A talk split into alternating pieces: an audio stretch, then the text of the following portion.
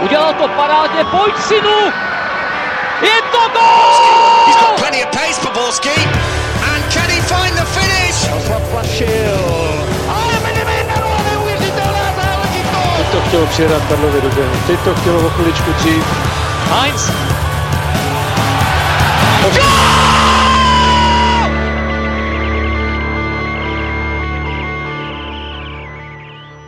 Dobrý den, pondělí je opět tady, což znamená, že se hlásíme s novým dílem Fotbal Focus podcastu. A jelikož teď pravidelně přetouhujeme do obědu celé České republiky, tak vítejte a jdeme na to. Tentokrát se podíváme na odchod Alexandra Baha a obecně změněn eh, ve Slávy. Neunikne nám ani dění v Ostravském baníku a taky si dáme opět nahlédnutí do reprezentačního okénka. A na to všechno a mnohé další je tady s námi z deníku Sport Jonáš Bartoš. Ahoj Jonáši. Ahoj, dobrý den. Ze stejného dresu, ale s hanáckým přízvukem eh, je tu s námi Michal Kvasnica. Ahoj Michale. Chtěl jsem říct ahoj a řeknu teda zdaric. A na značkách nechybí Pavel Jahoda z webu čtsport.cz. Ahoj Páju. Ahoj Ondři, ahoj všichni. A od mikrofonu zdraví Ondřej Nováček. Začneme ve Slávi, kde dál velmi živo, co se změn v kádru týče. V úterý byl dotažen očekávaný odchod a to Alexandra Baha, který zamířil do Benfiky Lisabon. Mm, Na úvod mě zajímá, Michale, jak velká ztráta to pro Slávy je podle tebe? Velká, velká, protože vzpomeňme, jak se říkalo, že nejde pomalu nahradit Vladimíra Coufala a za mě Alexander Bach byl minimálně na stejné úrovni, ne lepší. Začnu čísly. V minulé sezóně 3 plus 9 z pozice pravého beka, co znamená 14. nejproduktivnější hráč ligy. 9 gólových přihrávek, třetí nejlepší asistent ligy a 35 přihrávek do gólové šance. Jo, v tomhle ohledu je pátým nejlepším hráčem ligy tolik k číslům. A teď uh, já mám z něho prostě, nebo měl jsem dojem takový, že mě strašně bavil. Většinou sice chodíme na ofenzivní hráče, nebo máme rádi, sledujeme takové ty kluky vpředu, technické záložníky, útočníky, co dávají góly, ale on tu soupeřovou defenzivu zaměstnával i s toho na papíře defenzivního postu jako tolik, že když to trošku přezenu, přeženu, tak mi přišlo, že v České lize nemusel ani moc bránit. On byl dynamický, elastický, ne nadarmo vlastně ho Jindřich Trpišovský nazval avatarem, protože splňoval ty jeho náročné, ta jeho náročná měřítka v tom ohledu, že jednak patřil do skupiny hráčů, kteří toho hodně naběhají, ale hlavně toho hodně nabíhají ve sprintu a hlavně teda zejména mají velkou kvalitu s míčem jako obecně. Jo, já si pamatuju tady na podzim zápas v Olomouci, výchozí postavení s Lukášem Masopustem na pravé straně, měli se nějak prolínat a on, oprav, on byl na levém křídle. Chvilku byl úplně na hrotu, měl volnost, prostě zaměstnával, on nemusel ani bránit vůbec. Takže abych to zhrnul, když jsem dělal nedávno téma krajní beci v Lize, bavil jsem se o tom s Kubou Podaným, ten říká, dneska podle mě jeden z nejdůležitějších postů, ne jako dřív, a Alex Bach toho byl jako podle mě úplně stejně jako předtím Vladimír Coufal, úplně jako prototypem a byť se bavíme o bekovi obránci, tak si myslím, že jako najít zase typologicky a hlavně kvalitativně, výkonnostně náhradu za něj, tak to by byl už, kdyby se to Sláví podařilo, tak to bude jako velký majstrštyk, kdyby to zvládli takhle dvakrát za sebou, když vezmu i toho Coufala. Za mě obrovská ztráta. Jony, 8 milionů mm. euro, abych dodal, ne korun, ale euro, ale přece jenom čekal jsi víc? Hmm, tak zase se musí brát nějaká realita, která teď na fotbalových trzích nastala. Pořád na něm Slávě vydělá, když vezmeme to, za kolik ho před těmi dvěma lety přiváděla, takže si myslím, že budou to bylo nějak jenom, řeknu, asi 45 milionů korun se psalo tehdy v lednu Je to tak, jo, tam, 21. tam samozřejmě nějaké bonusy ještě a podobné věci, ale uh, určitě to bude, uh, ta výsledná částka od Sportingu bohatě stačí na to, aby pokryla uh, náklady, která Slávě do Baha investovala a plus samozřejmě musíme přičíst to, co Bach Slávy odvedl. Uh, ještě bych přidal ten jeho ohromný fyzický fond a, a výdrž, protože on vlastně vůbec nestřídal, prakticky odehrál skoro všechno, což ve Slávii zejména v minulé sezóně nebylo zvykem, protože trenér Trpišovský hodně točil sestavu, ať kvůli zraněním nebo kvůli tomu, že ten kádr je opravdu hodně široký, ale Bach hrál víceméně všechno. Bude to ohromná ztráta, ale zase peníze Slavia potřebuje a na to narazíme asi v dalších minutách, že už si myslím, že tam připravuje náhrady a jestli jsme si mysleli, že Vladimír Coufal taky nepůjde nahradit, ale Slávii se to povedlo v osobě Alexandra Baha, tak si myslím, že teď zase Slávie tam může najít někoho, kdo se mu alespoň přiblíží, protože samozřejmě Bach byl na Českou ligu naprosto na standardní hráč a uh, když neodešel v zimě, tak si myslím, že už i ve Slávii počítali s tím, že je skoro ne, nemožné ho udržet dlouhodobě a že teď v létě vlastně s tím trošku byli smíření, že, že odejde, jako to bylo v těch minulých sezónách, kdy Slávy odcházeli jiní klíčoví hráči. To je dost, uh, to, co říkal teďka Jony, na to bych navázal, což si myslím, že se mohlo taky projevit do té ceny, že Alex Bach už zimě měl nějaký, po, nebo po zimě měl příslip, že v létě bude puštěn, respektive když přijde dobrá nabídka, tak bude mít šanci přestoupit jinam, protože v zimě k tomu nedošlo. On sám z toho byl tehdy roztrpčelý, nebylo to žádný tajemství, nebo zejména jako pozadí Slavě se o tom hodně mluvilo, že spokojený s tím rozhodně nebyl. A takovýho hráče, když tohle tenhle příslip je, tak ho nechceš brát úplně do přípravy. Teďka vidíme, že Slávě odjela na soustředění. Myslím, že se šívaní tohle chtěli mít vyřešený ještě předtím, než k tomu soustředění dojde a to se jim v tomhle směru povedlo. Takže ta cenovka za mě, ano, mohla být klidně i vyšší, ale za mě je to, za mě tam budou určitě nějaký bonusy, který potenciálně Slávě ještě může dostat. Plus je to zase krásná reklama pro sešívané a pro nějaké potenciálně další náhrady, ať už za Alexe Baha, nebo další hráče, kteří by mohli směřovat do Slávě a naopak reklama pro to, které hráče Slávě může kupovat, teda o které hráče ze Slávě může být zájem. A kdybych to ještě zobecnil, tak eh, v zimě, jak jste říkali, tak se hovořilo třeba o Brentfordu. Teď tedy eh, Bach nemíří do Anglie, ale do Portugalska. Myslíte si, eh, že to je lepší destinace než ostrovy? Tak když to řekneš takhle, tak samozřejmě ostrovy z fotbalového hlediska jsou atraktivnější, je to nejlepší liga na světě, když vezmu Premier League i Championship, má ohromnou kvalitu, ale zase Sporting není Brentford, jo, takže jako tam zase musíme brát to, že Bach odchází do, do špičkového klubu. Benfica, Johnny. No Benfica, pardon, samozřejmě, omlouvám se. Ale stejně odchází do nej, jedno z nejlepších klubů, klubů v Portugalsku, hrající evropský poháry, má dlouhodobou tradici, takže, takže v tomhle tom zase to vynahradí to, že to nebude Premier League a samozřejmě Bahově je 24 let, což je pořád ještě věk na to, že se může dál posouvat a, a z Portugalska jít uh, ještě do, do prestižnější soutěže. Přesně tak vidíme teďka, že vlastně Nunez, uh, si to jménem říkám správně, míří do Liverpoolu, že jo, právě z Benfica Lisabon, kde se vykopal jako tam. Uh, je to ideální místo, kde se ještě můžeš posunout dál. Řekl bych taková jako přestupní stanice, kde pokud dokážeš i tam předvádět ten vysoký standard, tak je velice pravděpodobný, že po tobě brzy sáhne ještě klub s vyhlasnější adresou. Řekněme, jestli jsme se v případě Slávie a Baha bavili o nějakým Southamptonu, Brentfordu a podobných týmech, tak pokud by se Bach prosadil podobně i v Portugalsku, tak už se můžeme bavit třeba o adresách typu teďka vystřelím, jo, Tottenham, Newcastle, eh, Arsenal, prostě už to bude ta vyšší dívčí v tomhle směru. Ale abych dodal ještě k tomu zase, co jsem nakousil, já si třeba myslím tím odchodem do Benfiky, že, že to je jistým způsobem reklama, kterou udělal uh, Petar Musa co se mu povedlo v Portugalsku a že tím pádem, jak on se prezentoval, tak si osob, kdybych si to měl osobně typrout, nebo osobně si myslím, že třeba, když Benfica hledala pravého obránce, viděla, co dokázal Petr Musa v portugalské lize jako hráč Slávě, tak si řekla, hele, OK, mrkněme do Slávě, viděla tam Baha a měla najednou argument, ale viděli jsme tady útočníka z Edenu, zvládl ten přechod dobře, máme tady pravýho obránce opět z Edenu,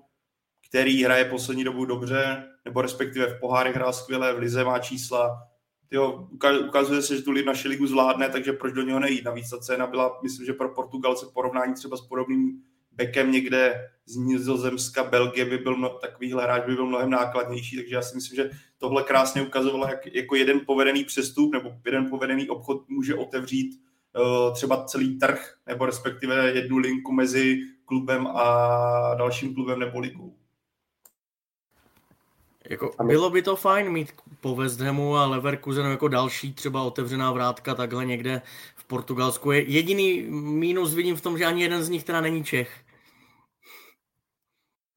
No jasně, já když si teďka vlastně vybavím, tak v Portugalsku je ještě Matouš Turmal, že jo? Ale jinak to je, jinak to je destinace pro eh, hráče z České ligy celkem eh, taková nedostižná nebo tajemná. Tak Jony, myslíš si, že to, o čem teď hovořil Pája, že by tak skutečně mohlo být, že se tady otvírá další nějaké uh, okénko? No, já si myslím, že to je spíš uh, klubu Slávie, protože Slávie si získává tu reklamu po celé Evropě tím, jak se prezentuje několik sezon po sobě v pohárech, dostává se do jarních částí, hraje velmi, velmi dobrý fotbal a, a ty kluby vidí, že hráči ze Slávie, když odejdou někam jinam, tak jsou schopni se chytit a být důležitými hráči, vys Vladimír Coufal nebo Tomáš Souček ve West Hamu, takže i tohle to si myslím, že pak hraje velkou roli. Myslím si, že možná z mého pohledu jednu z nejklíčovějších, že ty ti skauti z, těchto, těch, z takových klubů spíš koukají, když hledají hráče, tak koukají na jeho výkony na evropské scéně, případně v reprezentaci a, a to dneska Slávě má oproti jiným českým klubům opravdu velký náskok a to, i když bereme uh, ty největší konkurenty, jako je Sparta nebo Plzeň, tak v tomhle teď Slávě má mnohem, mnohem lepší zvuk. Uh, Německo, tam je to zase navázané na, na osobu Pavla Pasky, který tam eh, dokáže ty, ty své hráče doporučit a má tam za svou velkou kariéru, dlouhou kariéru, velké kontakty, takže tam to samozřejmě pomohlo a pomáhá tam osoba Patrika Šika. Takže, jak jsem říkal, tady v tom případě bych to viděl hlavně jako reklamu Slávie, ne tak úplně jako obecně Česk, České ligy. Každopádně tahle reklama jde vzít i z druhé strany. Vidíš uh, potenciálně jako hráč, o kterého stojí Slávě, uh, říkáš si, ty mám jít do České ligy, nemám jít do České ligy. No a pak můžeš tomuhle hráči předložit příklady, ale podívej se na Baha, podívej se na Musu, podívej se, já nevím, Simon Deli asi trošku odřízlej příklad, ale určitě kluci mě doplní eh, s dalšími jmény. Ale podívej se na ně, dali si tady rok, dva ve Slávi, vyhráli se, najednou o ně stojí kluby, ještě víc ze západu stojí kluby o ně stoplik, tak proč do toho do České ligy, která sice nemá asi takovýhle zvuk, ale právě třeba Slávě, která pravidelně dojde v pohárech daleko, tím může to jméno vystřelit. A to bude třeba, by to si myslím, že může být i argument v tom případě švédského útočníka, o kterém se teďka ve spojitosti se Sláví mluví, k tomu se ještě určitě dostaneme, ale může tohle být pádný argument, kterým teďka Slávě může právě v těch obchodních jednáních jako vystupovat. A myslím, že tenhle argument je zejména ty pro ty mladý kluky, eh, když se bavíme teďka, kam český top kluby směřují svý, svoje pohledy, což jsou většinou severské země, tak tohle může být velice pádný argument, který když položíš na stůl, tak pro ty hráče to může být naprosto takový ten, takový ten zobáček, který tě mezi tím ano a nebo ne. Já jsem psal něco podobného v zimě, když se řešil Jira Sor, Sparta nebo Slávia, samozřejmě rozhodlo eh, podle všeho vyšší nabídka Zedenu, ale co se týče jako samotného hráče, to znamená Sora a klubu, který ho prodává, to znamená Baníku, tak je v posledních letech výhodnější je pouštět ty kluky do Slávy než do Sparty, protože, jak říká Pavel, prostě se pak několika násobně ještě zhodnotí. Jo? A ti kluci to vidí, že ta cesta tady je a ty kluby, pokud mají a nejsou hloupé, mají procenta, tak na tom ještě jako několika násobně vydělají hráčů z ciziny, kvalitních hráčů z ciziny, tady uh, za těch posledních pár let uh, bylo, nebo je uh, hned několik. Slávia to před pár lety roztočila.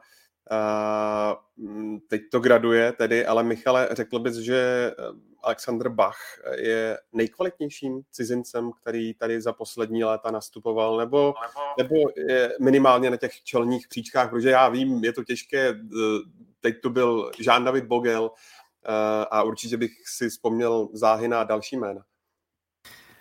Dobře, že jsi to trošku zjemnil, tu otázku, že ty odpovědi to jsou pak do, jak do titulků novinových. Eh, já jsem vždycky tady s tím trošku opatrný, protože přesně je to trošku subjektivní. Bogel vystřílel Plzni titul a teď jako bavme se, co je víc. Uh, uh, loni prodala Slávia Simu, bavili jsme se o něm taky, jako že jsou, lítají tady Juventusy, velký týmy, Arsenály, možná spekulovalo se. Stanču, eh, někdo namítne, že, že, že, že byl prostě ne tak výrazný, za mě prostě převyšoval ligu ohromně. Kanga, jako byl specifický, eh, nebyl asi týmový, hrát bych s ním nechtěl, respektive v kabině asi složitý, na pivo asi složitý člověk, ale jako taky, co se týče individuálních věcí. Komličenko, Gade, Deli, třetím stoch, pravá, leva, kolik dávali gólů. Takže to je jako strašně těžký podle mě nějak mm, relevantně zhodnotit. Ale mám jako takovou myšlenku, že co se týče třeba dalšího potenciálu, potenciálu a mého typu na Bahovo další zlepšení či prosazení se v evropském fotbale, jak naznačoval už Pavel, že by to nemusela být jeho konečná, protože Benfica umí krásně přeprodávat, tak si myslím, že Bach, na rozdíl od těch mnou teď zmiňovaných, má jako mnohem větší šanci a že třeba za pár let bychom si mohli říct, ano, tak tohle byl jako podobně třeba jako Edin Dzeko svého času, jo, ten udělal prostě takovou kariéru ještě rozvětvenou, protože tady ti kluci, o kterých jsem mluvil, si myslím, že jako už moc e, neporostou. Simovi bych to přál, ten je mladý, ale ten zbytek, co jsem tady vymenoval, tak ten už e, vlastně není ani v těch jako úplně na atraktivních adresách. Takže v tomhle Bahovi věřím, že by to nemusela být konečná. Ale když to vezmeš tak kolem a kolem, tak tenhle přestup byl ze strany Slávy vlastně takový, jako řekl bych, dokonalým příkladem, jak když se ti povede zahraniční hráč a jsou i kluci, co se nepovedli, že jo, na kterých Slávě tratila, ale když se podíváme na Baha, rok a půl ve Slávi, skvěle vyskautovaný, už ho chtěli půl roku předtím, než přišel, což se nepovedlo, nakonec dorazil v zimě, ale, takže trenér Trpišovský celý jeho realizák o tom klukovi věděl jako první, poslední, bych řekl, takže přesně věděl, co od něj čekat, jak zapadne. Pro mě teda překvapivě zapadl strašně rychle, já jsem teda osobně měl očekávání, že ta aklimatizace bude mnohem delší. Ale rok a půl tady vyhrál se, dostal se do dánské reprezentace z České ligy, což je pro mě obrovský úspěch. Ne, neříkám, že dánská reprezentace je Francie, jo, ale i tak dánská reprezentace nejsou žádný ořezávátka a dostat se tam ze Slávy podobně není, uh, že vždycky se tam bude dostávat někde z top pěti lig. Takže tohle velký počin stal se klíčovou postavou Slávě, roka půl tady velké zhodnocení. Jako takhle by měl vypadat ide, idealisticky přestup zahraničního fotbalisty, ale jako tohle se ti nestane po každý a jako ke každému úspěchu patří i neúspěchy a spálení. To jako je v každém obchodu v tomhle směru. Jony, jak teď s těmi 200 miliony korun zhruba Slávia naloží. Bude investovat do uh, hráče podobného ražení, tudíž nějaký uh, dobrý scouting, třeba na severu právě. Uh, nebude se bát investovat i vyšší částku, tedy nějakých těch 40-50 milionů korun, a nebo to spíš bude uh, tmelit, uh, zadělávat z vlastních zdrojů tak eh, Slavia už investuje.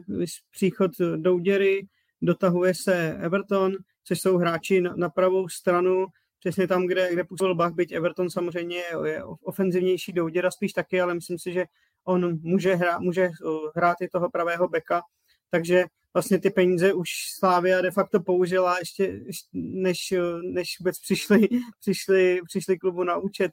Takže a ty tohle... osobně si myslíš, že Douděra uh, po té, co ho Pavel Hoftych vytáhl spíš nahoru, bude toho beka hrát ve Slávi? Hmm, já si osobně myslím, že uh, trenér Trpišovský tam zatáhne Masopusta a Douděra bude hrát před ním, nebo případně tam budou spolu uh, kooperovat nějakým způsobem a, na, tý, na té pravé straně se točit. Uzdravuje se Jan Bořil, který samozřejmě spíše na levou stranu, ale dokázal taky v minulosti hrát z pravého beka, takže to jsou, to jsou možnosti Slávy, tam těch možností má několik. Myslím si, že teď se za každou cenu asi hrnout do toho, aby našla někoho, jako je Bach, nebude. Samozřejmě ten scouting jim funguje velmi dobře, takže si třeba pak už teď někoho budou připravovat na, na zimu, ale teď si myslím, že už ty, ty příchody nějaké udělala. Jsou to, jsou to hráči, kteří tam mohou naskočit a tu díru zacelit. Samozřejmě se ukáže, v jaké kvalitě a jak moc se přiblíží k tomu, co, co odváděl Bach v těch posledních dvou sezonách. Hele, já bych naopak řekl, že Slávě dle mého bych očích musí někoho na tu pozici přivést, protože to, co Jony zmínil, ty jména, pro mě by to bylo strašně málo, protože když se podíváme, a Michal to tady dobře nastínil hnedka na začátku, Slávě na pravým obránci měla v posledních letech strašně vysoký standard a měla tam hráče, který táhl. Ať to byl Vladimír Coufal, potom to převzal Bach.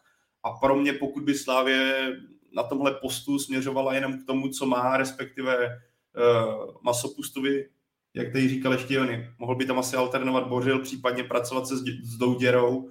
Za mě by to bylo strašně málo. I z té pozice, jak důležití krajní beci jsou pro moderní fotbal a obecně bych řekl pro hru Slávě, jak právě post, ať už levého nebo pravého krajního beka jsou podstatný, tak za mě, pokud by nepřišel zahraniční, zahraniční posila, tak je to prostě málo, protože v Česku nikoho takového nevidím a pro mě už je Slávě klub, který by se měl koukat i dál, než jako pravidelně koukat, neřešíte si, je to úplně Čech za, uh, zahraniční kluk. Ano, vždycky budeš chtít víc domo, domácího hráče, ale pokud tady nikdo takový není a pro mě v Lize nikdo takový není, který by tu díru zacelil, i s tím, že Lukáš Masopust už má nějaký věk a taky není stoprocentně zdravotní, nebo stoprocentně zdravotně fit, pravidelně se mu něco ozve.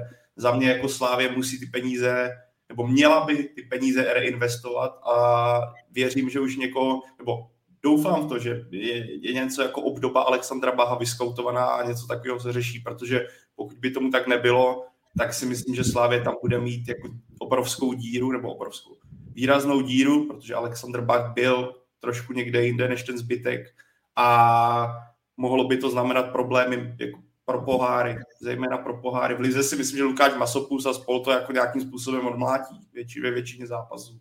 Ale pro poháry si myslím, že by to byla obrovská ztráta a Slávě by tím zase o něco oslabila, což si myslím, že jako pokud chce Slávě pravidelně opakovat to, co se jí povedlo třeba tenhle rok, loňský rok v pohárech, tak nemůže ustupovat pořád jako z nějakých standardů. Hold musí třeba pustit o nějakou korunu víc, ale tu díru zacelit z nás vizí toho, že ten kluk bude třeba, třeba stát ne jak pak 40, ale bude stát 60, 70 milionů, ale prodáš ho potom zase za 200, za 200 pade.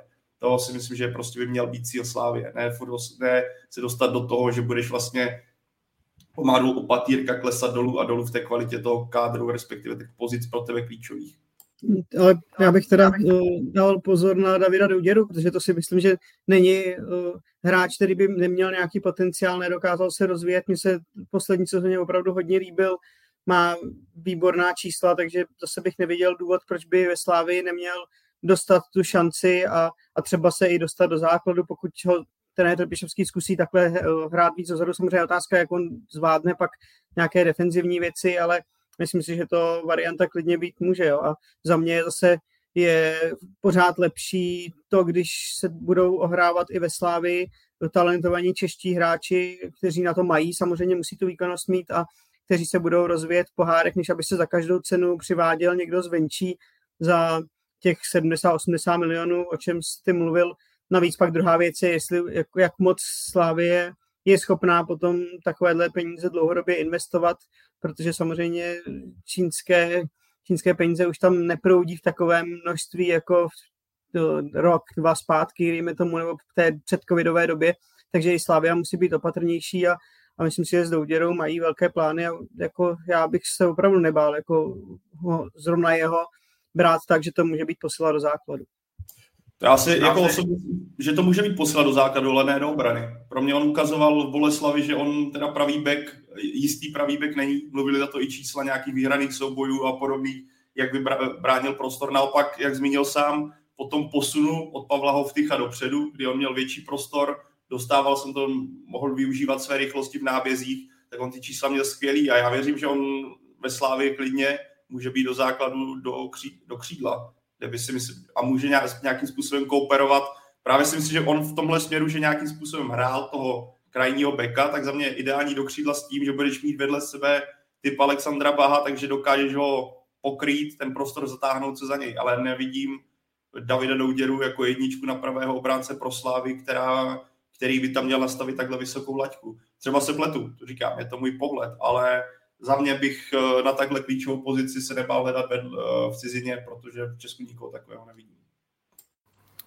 Si k tomu můžu, mám tak, tři, tři takové malé, malé poznámky. Pavle, přesně, jako říkáš investice, ale Jony dobře říká, není situace ekonomická slávě současná úplně jako fanfárová. Myslím, že si musí dávat jako velkýho bacha.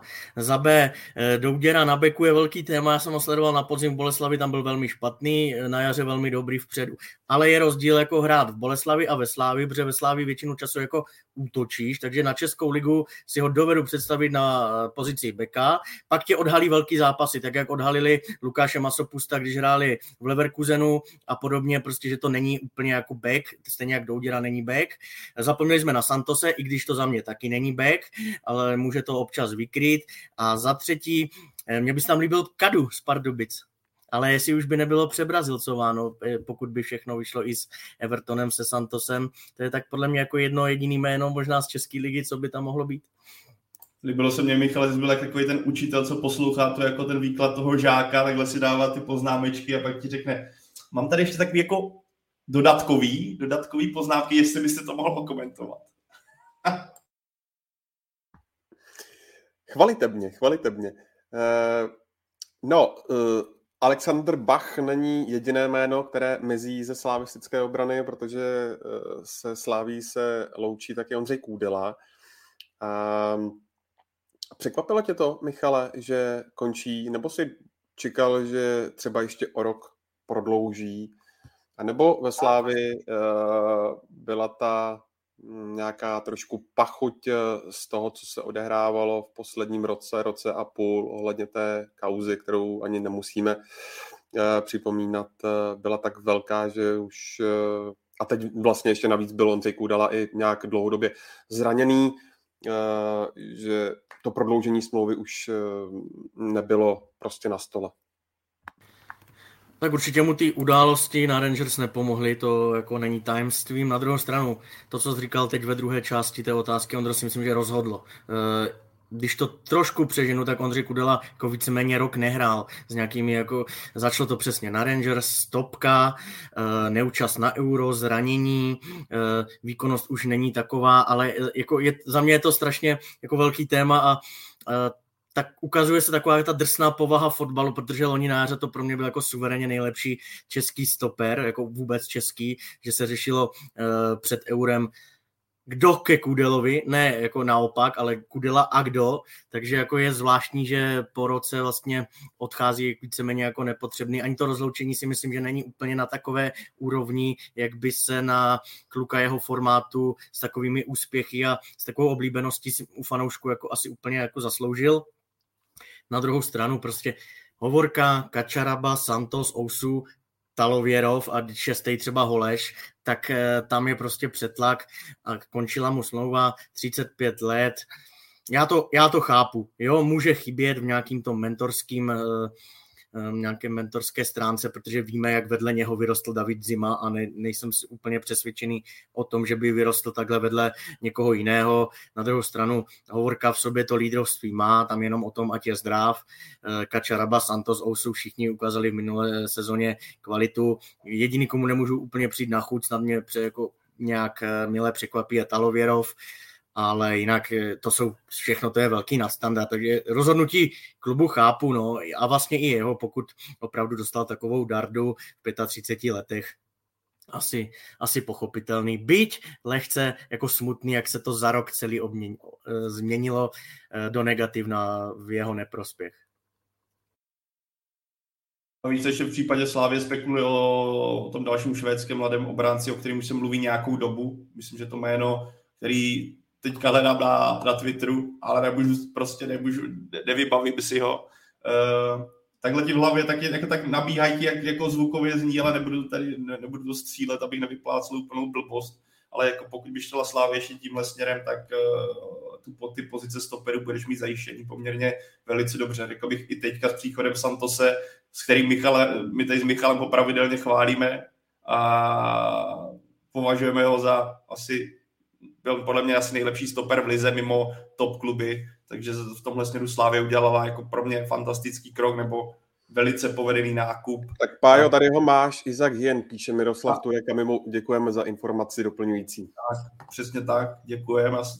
Tak o tom se už mluvilo nějakou dobu zpátky, teďka se o něm mluví znovu, tuším, nevím, jak je ta, jak, jak je ta realita, respektive jak je to blízko, ale myslím si, že ta pozice toho stopera je pro Slávy, nebo odchod Kůdel je pro Slávy daleko menší problém, než je odchod Alexandra Baha, kde prostě tam pro mě jako je fakt jistý, jistý druh problému v mých očích.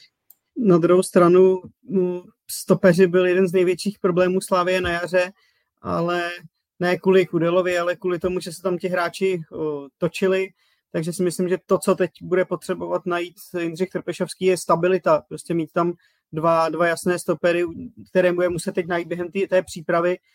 Pravděpodobně bych viděl, že hodně bude sázet na hovorku, pokud bude zdrav. U ní to je vždycky s touhletou podmínkou a k němu se vyprofiluje někdo z těch dalších, o kterých jsme tady mluvili.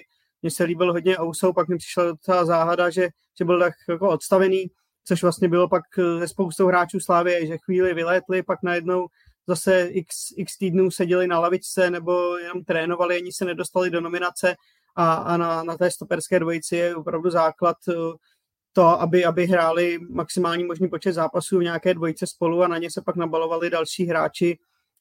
Vezmu to v Plzni, kde to stavili na Lukáši Hejdovi a kolem něj se točil vždy někdo, pak Santos, předtím Pernica, dejme tomu Kaša, než se zranil a bylo to znát, že tam prostě byl ten opěrný bod, který, který byl strašně důležitý v té jejich cestě za, za titulem. No a u se to, jak, jak napsal David Limberský, Many, no, to samozřejmě uh, rozhodli asi a myslím, že Plzeň svému největšímu rivalovi uh, u Santos se hodně pomohla, protože uh, tím, jak on se prezentoval právě v závěru soutěže v Plzni a ukázal, že to zvládne, najednou skočil do vody do nejtěžších zápasů o titul a úplně vlastně přešaltoval se, eh, z týmu, který padal a hraje úplně jinak, než eh, jak hraje Plzeň a o co hrála Plzeň eh, na konci sezóny, tak to zvládl naprosto no, brilantně, byť nějaké rezervy u něj jsou.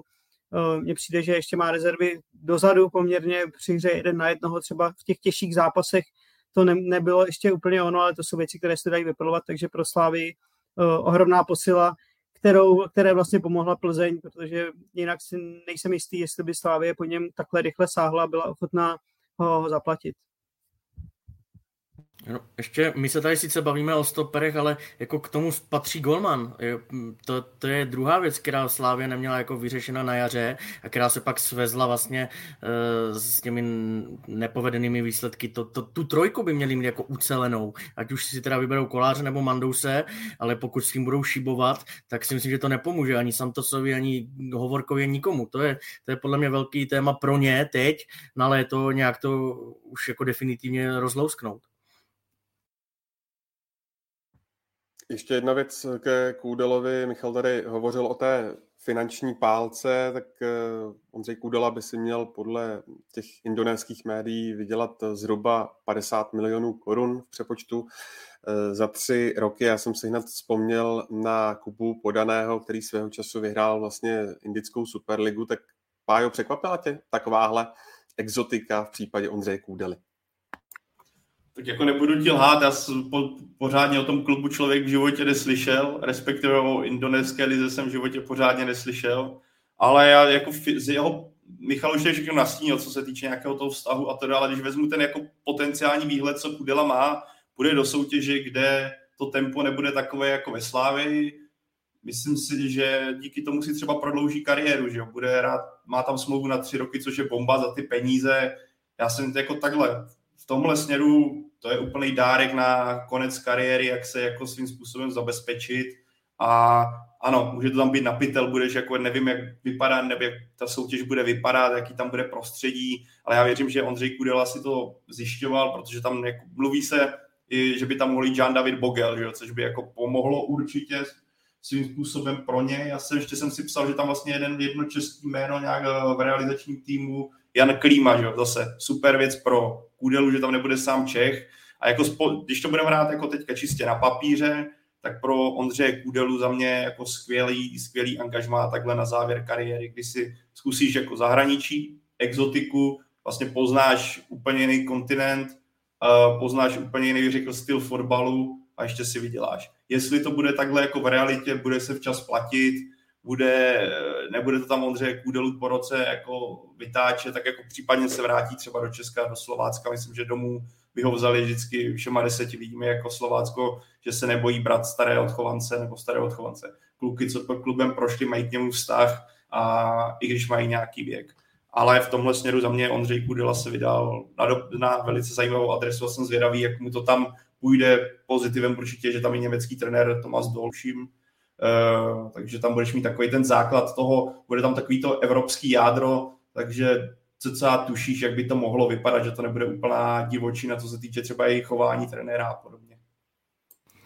Jenom doplním, že kromě Slovácka i Mladá Boleslav měla zájem o Ondřeje Kudel. Další jméno, které je na odchodu eh, ze Slávy, zatím to není potvrzené, ale mělo by to tak být, tak je Petr Olajinka. Eh, v jeho případě se hovořilo o zájmu z Francie, nakonec to eh, vypadá patrně na Trabzonspor, ale zaujala mě ta částka, která by měla podle informací, které se vlastně objevily ve vašich novinách, kluci dosahovat výše 5 milionů euro Nepřijde vám to trochu moc? Mně, dost, mně to přijde dost, jo.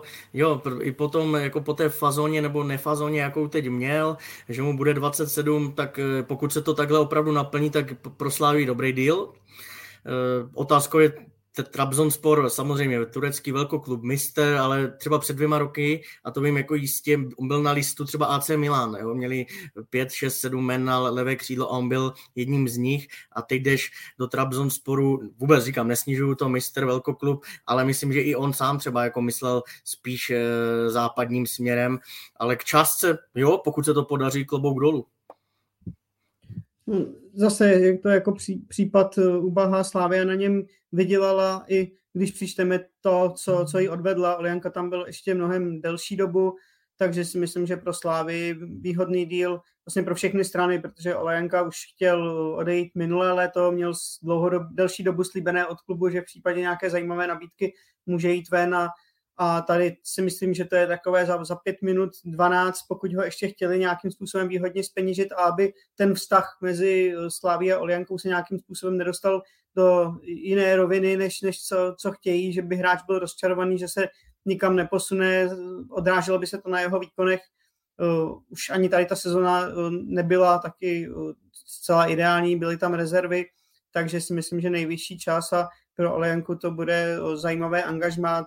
Trabzon je opravdu velký klub, zajištěný, obrovská fanouškovská základna, Liga mistrů, takže pořád je to zase destinace, se které i Olejanka se třeba může pak ukázat a, a ještě zamířit někam, kam si on představoval, že třeba z té Slávie půjde. Samozřejmě taky si asi myslel na těch top 5 evropských lig, ale ten Trabzon si myslím, že pro něj může být zajímavá volba a, a jak říkám, jako podle mě ideální, ideální díl pro všechny. Hlavně se ukazuje zase, jak je kouzelný, jak jeden rok můžeš prodávat Petra Olajnku do Kodaně za nějakých 90 mega a nakonec v bodě, kdy on má už jenom rok do konce smlouvy, tak může zamířit do Turecka a ještě s daleko větším ziskem. Jako, to je jako takový to potvrzení, že nikdy ne, prostě neexistuje dokonalý čas toho hráče prodat, protože nebo je to taková jako alchymie, kdy nikdy nemáš nic jistého. Ale jestli to dopadne a bude ta částka, na které, psal Deník Sport, uh, tedy nějakých těch, řekněme, 130-150 mega, kdyby zamířil do Slávě, ta, ty, ty, když to vezmeš, kolik za posledního půl roku Slávě vydělala na hráčích, jako to jsou obrovské prachy, uh, protože to není totiž, že ona není bách, máš tam do toho uh, že Stanča, máš do toho Kuchtu, máš do toho Musu a to už jako se pohybujeme ve, ve hodně solidních jako částkách. Jony tady dobře zmínil. Eh, majitele z Číny už tak štědří rozhodně nejsou, řekněme, nebo respektive jsou, už bych řekl, až neštědří. A, takže jako Slávě se těmihle odchody musí nějakým způsobem zajišťovat. Navíc Petr Lajnka tím, že odejde, tak uh, bude velká částka z, z nákladu na plat, protože on v jeho případě se mluví o nějakým milionu měsíčně plus minus a to tam nebudou asi bonusy takže to zase odlehčení pro Slávy. Ale zase vrátím se k tomu, co jsem říkal, ba, tady se bavíme o nějakým jako obrovským balíku, co Slávě za, objektivně za posledního půl roku vydělala a za mě právě, jestli to někam investovat, tak je to právě pozice pravého obránce. A naopak do Edenu zamířil Václav Jurečka, takže ani Plzeň, ani zahraničí, nějaké Polsko a tak dále. Je to Slávě. Překvapilo tě to, Michale? Tím, jak se to rychle upeklo a rychle utajilo během reprezentačního srazu, tak jo, ale ze širšího kontextu vlastně ani ne, protože my, my jsme se o tom taky bavili na začátku jara a bavili jsme se Jurečka Plzeň nebo nějaká druhá Bundesliga. Já jsem říkal, ale Sparta se sláví, taky hledají útočníka, jakože se divím, že ho třeba neosloví. No a ve finále si to oni asi vyhodnotili taky tak. Matěj Pulkrab asi nebude souhlasit, ale za mě je Slávia víc než druhá Bundesliga, ale mám tam ne pochyby, 17 gólů, fantastická sezona. Václav Jurečka ukázal, že má jako široké spektrum i zakončení, dával krásné góly, dával krásné góly z, plne, z plného běhu, z plného sprintu. Teď si na mátkou vybavuju, určitě budete vidět, jak si odstavil štětinu a levačkou to doma eh, při tom debaklu Spartě tam vlastně obstřelil z těžké pozice ale mám ho v kategorii takového univerzálního pracanta, nebo pracovitého univerzála, něco jako Ivan Šranc, eh, ale furt mě chybí v kádru Slávy jako typický bombardák do vápna, protože mně, se třeba líbí Daniel Fila, ale nevím, jestli oni budou, eh, teď mu bude čerstvě 20, tak jestli budou na něho úplně sázet jako na jedničku. Eh, útočnou, byť má prostě za mě velký potenciál. Stanislav Telec, Tecel není úplně střelec, co si budeme povídat. S Krmenčíkem to nedopadlo a viděli jsme sami, že po odchodu Kuchty prostě to byl jeden z důvodů, proč eh, chybějící střelec byl jeden z důvodů, proč oni neudělali titul, kromě eh, defenzivy, jak jsme se bavili. Takže Eh, fajn je v tom, že on dokáže zahrát všechno, to oni si určitě eh, vyhodnotili Jindřich Trpišovský, že zapadá do toho jejich způsobu hry. Nemusí mít obavy o nějakou fyzickou připravenost, protože přichází ze Slovácka, to oni samozřejmě dobře vědí, Martin Svidík uvažuje velmi podobně, takže v tomhle ohledu to chápu, ale chybí mi tam prostě nějaký sniper eh, přímo fakt jako do vápna, co bude rozhodovat zápasy víc. I když říkám se vší pokorou 17 gólů, Jurečka sniperem je v této sezóně a kež by to opakoval, přeju mu to právě to opakování bude hodně na, na to ukáže, jakým Jurečka je ve skutečnosti fotbalistou, jestli je to opravdu top player na to, aby zvládl tíhu těch nejlepších klubů a těch těžkých zápasů. Osobně se mi docela líbil teď na reprezentačním srazu, kde dostal velký prostor, jaký asi určitě sám nečekal, ještě když vezmeme, kde on byl rok zpátky a kde je teď, to je jako neuvěřitelná cesta. Tím, že nebyl Patrik Šik, tak opravdu si zahrál hodně a, a poměrně to zvládal no, trošku chyba v lepším zakončení, kdy by mohl i dávat i, i dát nějaké góly třeba, což by bylo úplně pro něj jako z říše snů, že, že takhle těžkých zápasech reprezentace se prosadí.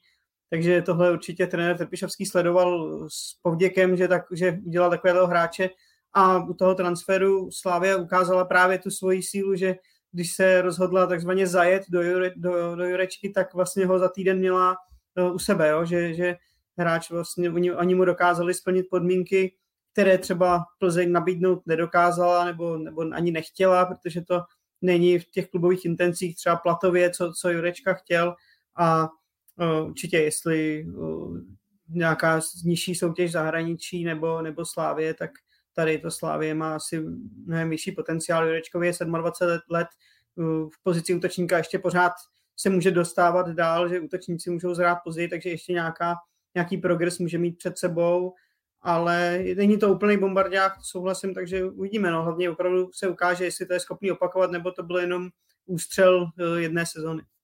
Pájo, ještě mě zajímá jméno Oskara Wilhelmsona, což je talentovaný 18-letý útočník švédský z Jeteborku. Eh, švédská média přišla v minulém týdnu s informací, že i o něj má Slávia zájem. Eh, fanoušci sešívaných si ho hned eh, překřtili na nového Alanda. Tak eh, jak myslíš, že to dopadne s ním? Hele, budu čerpat z toho, co psal Deník Sport, eh, nebo respektive co psali švédská média a potom psal i Deník Sport. A to je, že ten přestup, o něm se jedná a že by měl být blíž než dál ale jako do jaký fáz, v jaké fázi to v současnosti je, tam, tam, jak jsem říkal, já tady v tomhle případě si myslím, že může být třeba právě ten pomyslným jako momentem na to, na, na těch zobáčkách vach právě ten přestup Baha i Petra musí třeba, může, můžeme se bavit i o tom, protože uh, švédská média a švédští novináři třeba na Twitteru psali o tom, že se zajímá ještě Groningen, že se zajímá i Vitesse Arnhem, oba týmy vlastně z Nizozemska, což uznejme, je jako silná konkurence, zejména v tom, že v Nizozemsku se nebojí dávat šanci mladým hráčům a je tam ten fotbal přece jenom otevřenější a pro útočníka bych řekl pro nějaký ty čísla příznivější. Ale v tom vlastně, já jsem se na něho snažil, něco jsem si snažil načíst, něco jsem snažil nakoukat. Jako to je to, je to možná hráč, který mluví Michal. Hráč do vápna, nebo už určitě taky. On je vysoký, silový, na svou výšku bych řekl a je rychlý, ale takže jako tomhle, v tomhle směru si myslím, že by to mohl být jako potenciál, jako ten ideální nákup pro Slávy, protože to 18 let, jak zmínil, mluví se o něm jako o Haalandovi, ale to bych jako, to je takový, víš, jak to je druhý Messi, druhý Jager, třetí jako Ronaldo a mohli bychom pokračovat.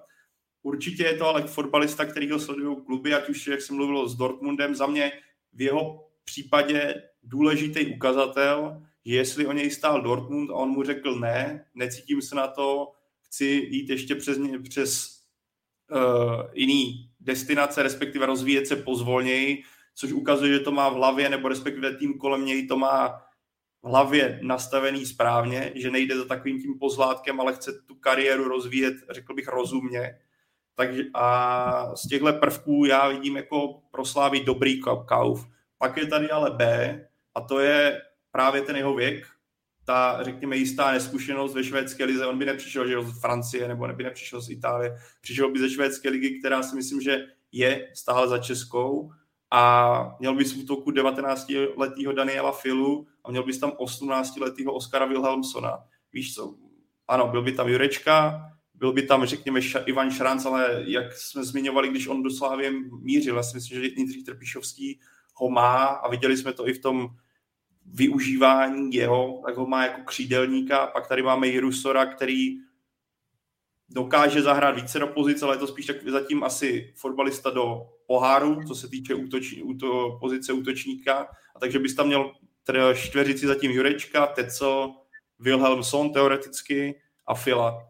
Jako, jako ano, ale že bys tam měl úplně nějakou takovou tu do očí bíjící jedničku, která, o které bych si řekl jasný kanonier číslo jedno, který mi tam nasype 15, 10-15 gólů, to tam úplně nevidím. Ale tak viděli jsme u Slávy, že ona dokáže fungovat i bez toho a Wilhelmson třeba, ať už Fila nebo Wilhelmson, já si v případě třeba Fili si myslím, že jeho čeká velice brzy vzestup, že on Slávě z něho ještě jako udělá, udělá skvělého fotbalisty, ale takhle, bude tam asi záležet, a jsem už dlouho jako prase, jako, jako přemýšlím, místo toho, abych přemýšlel hlavě, tak přemýšlím tady nahlas.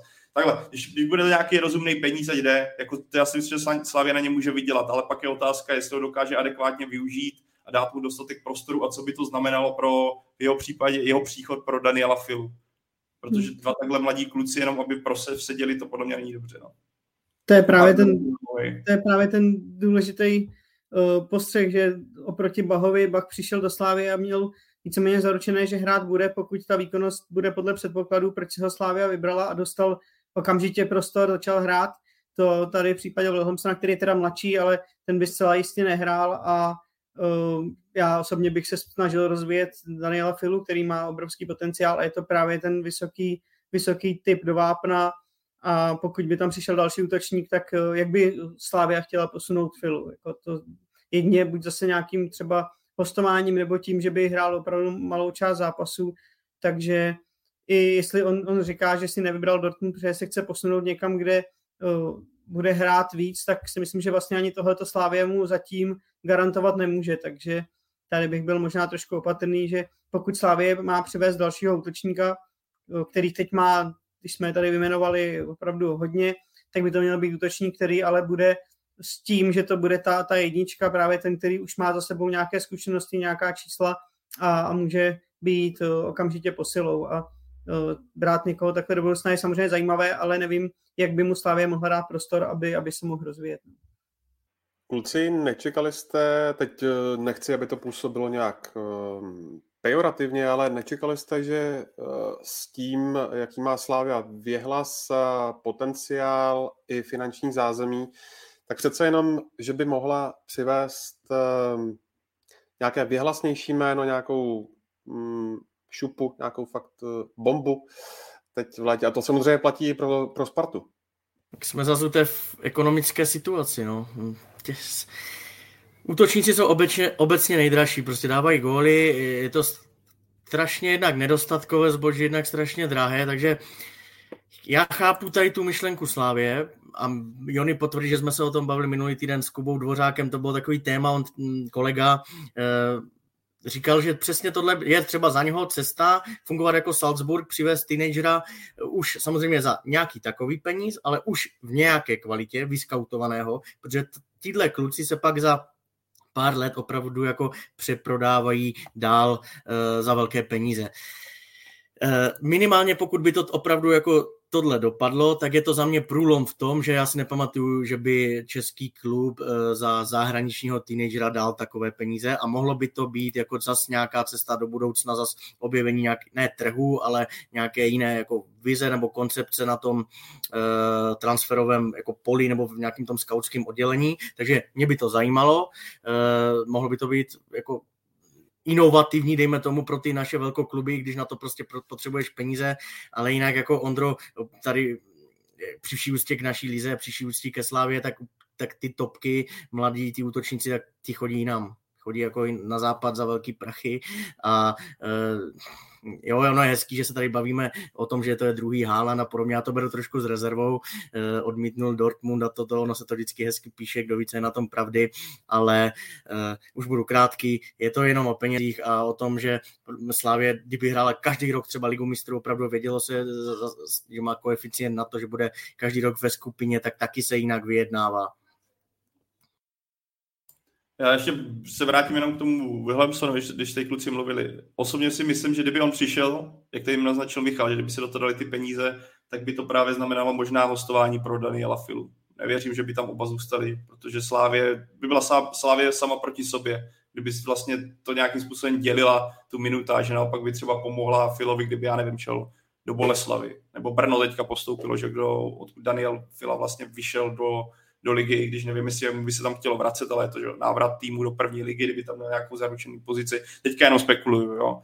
Ale tohle k tomu a jinak těm šupám, jak kluci zmínili, tak Slavia asi taky nemá peněz, jako vydělala hodně, ale tak máš, musíš pokrýt eh, vysoké náklady na chod, ale zároveň jako čekal bych, že přijde aspoň taková jedna šupička, jedna taková, jako, jako takový ten hráč, co eh, je to, co zmiňovali oni, že to nebude hráč, který, u kterého čeká, že si vyleze nebo ne, ale že prostě víš, že by to měla být okamžitá posila. A to je pro mě třeba právě ten pravý obránce, na kterého já se zaměřuju v tomhle případě. A, pro, a proč to říkám? Protože ano, čínští majitelé tolik nedávají, ale vydělalo se hodně a zároveň myslím, že Slávě už tím, jak pravidelně se v evropských pohárech prezentuje, tak už by neměla smýšlet takzvaně česky, ale už by měla přemýšlet jako víc evropsky by měla uvažovat. Už by jako, ano, je krásný vychovávat český hráče a já si myslím, že ten cíl tam pořád je, ale mělo by tam být i to B a, a to je udržet nějaký vysoký standard toho kádru a to pokud budeš prodávat uh, nejlepší kluky, což z nějakého ekonomického hlediska je potřeba, prostě je tady nějaký potravní řetězec, v kterým Slávě zaujímají jistý místo, ale za mě by tenhle klub jako Slávě už mělo doplňovat ty ztráty, pokud nemá automaticky hnedka vychovanou náhradu klidně hráčem za vyšší peníze, aby si ten standard udržel a nepřišel jen propad, pak nevyděláš peníze ani na těch pohárech, který jo, nemusíš se tam najednou dostat a evropský poháry prodávají ty kluky. Vidíme, proč odešel Alexander Bach, to nebyl kvůli domácí dize, že jo. To bylo kvůli tomu, jak se prezent dokázal prezentovat v pohárech. Proč odešel Simba? Protože to bylo, jak se dokázal prezentovat v pohárech. A pokud by ti ten standard upadl tak, že Slávě už nebude tak konkurenceschopná, uh, pohárech, tak zaprvé ano, ty nenakoupíš ty dražší hráče, takže něco ušetříš, ale nevyděláš. Jo? Nevyděláš za to, že budeš v pohárech a nevyděláš za to, že potom ty, ty kluky, do kterých jsi investoval, taky neprodáš tak dobře. Takže ono jako musí se na to, ta mince má dvě strany, na které je potřeba se podívat a zhodnotit si, který riziko je pro tebe větší. Tak ještě úplně poslední věc k tomuto bloku. Jony, hodně lidí tady v chatu, ale i na Twitteru a podobně, všiml jsem si, že se zajímá o budoucnost eh, slavistického Bčka, které by mělo být jednou nohou eh, ve druhé lize. Ještě ho tady by měla čekat baráž eh, se zápy, ale mm, tam to na nějaký interes, co se postupu týče, nevypadá. Ale zároveň má Slávě, jak víme, taky farmu, a sice Vlašim, kterou trénuje Martin Hiský, velký slávista. Jak myslíš, že tohle to nakonec dopadne, tenhle rébus? No tak vyřešit to budou muset samozřejmě, protože uh, aby podporovali jeden, jeden klub ve druhé lize nebo spolupracovali s ním a měli tam své Bčko, to asi nepůjde úplně, ale spíš si myslím, a teď to říkám jenom podle, jako za sebe, uh, nezjišťoval jsem to ještě, nebo nezjišťovali jsme to, jak, jak opravdu to Slávě zamýšlí, ale logičtější asi by bylo teď investovat do toho Bčka, protože přece jenom ty hráče pak máte každý den, každý den u sebe, nemusíte je pouštět někam na hostování, někam do jiného města, takže logickým krokem by asi bylo se nějak dohodnout s Vlašimi, jakoby ukončit, ukončit spolupráci s Vlašimi a, a, a dát to do toho Bčka, které teď bude hrát druhou ligu. Do druhé ligy postoupila i Olomouc třeba, takže tam není to nic teď nového, že by tam byli jako sa, sami s Bčkem, takže je tam Sparta, že jo, která hrála nahoře. Pro ty kluky, pro ty mladé kluky je ta druhá liga si myslím velmi zajímavou soutěží po nějakou dobu samozřejmě, nemůžou tam hrát víc sezon, pokud tedy se chtějí posouvat, ale za mě by to mělo být tak, že, že to Bčko půjde do druhé ligy a i, i Slávia samozřejmě chce, snažila se o ten postup, nebo snaží se, a, a tam, tam vychovávat ty hráče, protože těch hráčů ve Slávě obecně obrovské množství, jenom když se podíváme na kádr Ačka, takže pokud by Bčko spadlo do té druhé, nebo posunulo se do druhé ligy, tak se s tím dá mnohem, mnohem lépe pracovat. A, a z rozdíl Čifel druhá liga je si myslím, že pořád jako znatelný, takže pro ten klub jedině dobře a asi uh, tam ten cíl je jednoznačný, prostě ukončit plaším a, a jít, jít jakoby svojí cestou. Ono ti to hlavně to být, tohle ti dává možnost, že jo, to, co teďka třeba nebylo, když Slavě měla problém se stopery, tak mít ty hráče v Bčku, tak můžeš zase sáhnout do Bčka, vytáhnout si kluka na nějaký čas a pak ho tam poslat zpátky. Jako tohle bude zase o rozhodování, protože zase u některých kluků já věřím, že jim může pomoci, když je pošleš pryč z toho klubu na nějaký čas, ať si osahají něco jiného, než ten, ten mateřský materský tým, na který si zvyklý celou dobu, že jo, když půjdeš prostě mimo, řekněme, jistou komfortní zónu, že budeš trénovat, budeš trénovat non-stop s jinými spoluhráči, zažiješ tam jiný prostředí, jiného trenéra, ale spíš si myslím, že nastane to, co Jony, že Slávě si ty nejlepší stáhne do Bčka, bude s nimi moc pracovat a právě flexibilně jednat, kdyby někdo vypadl sáčkem.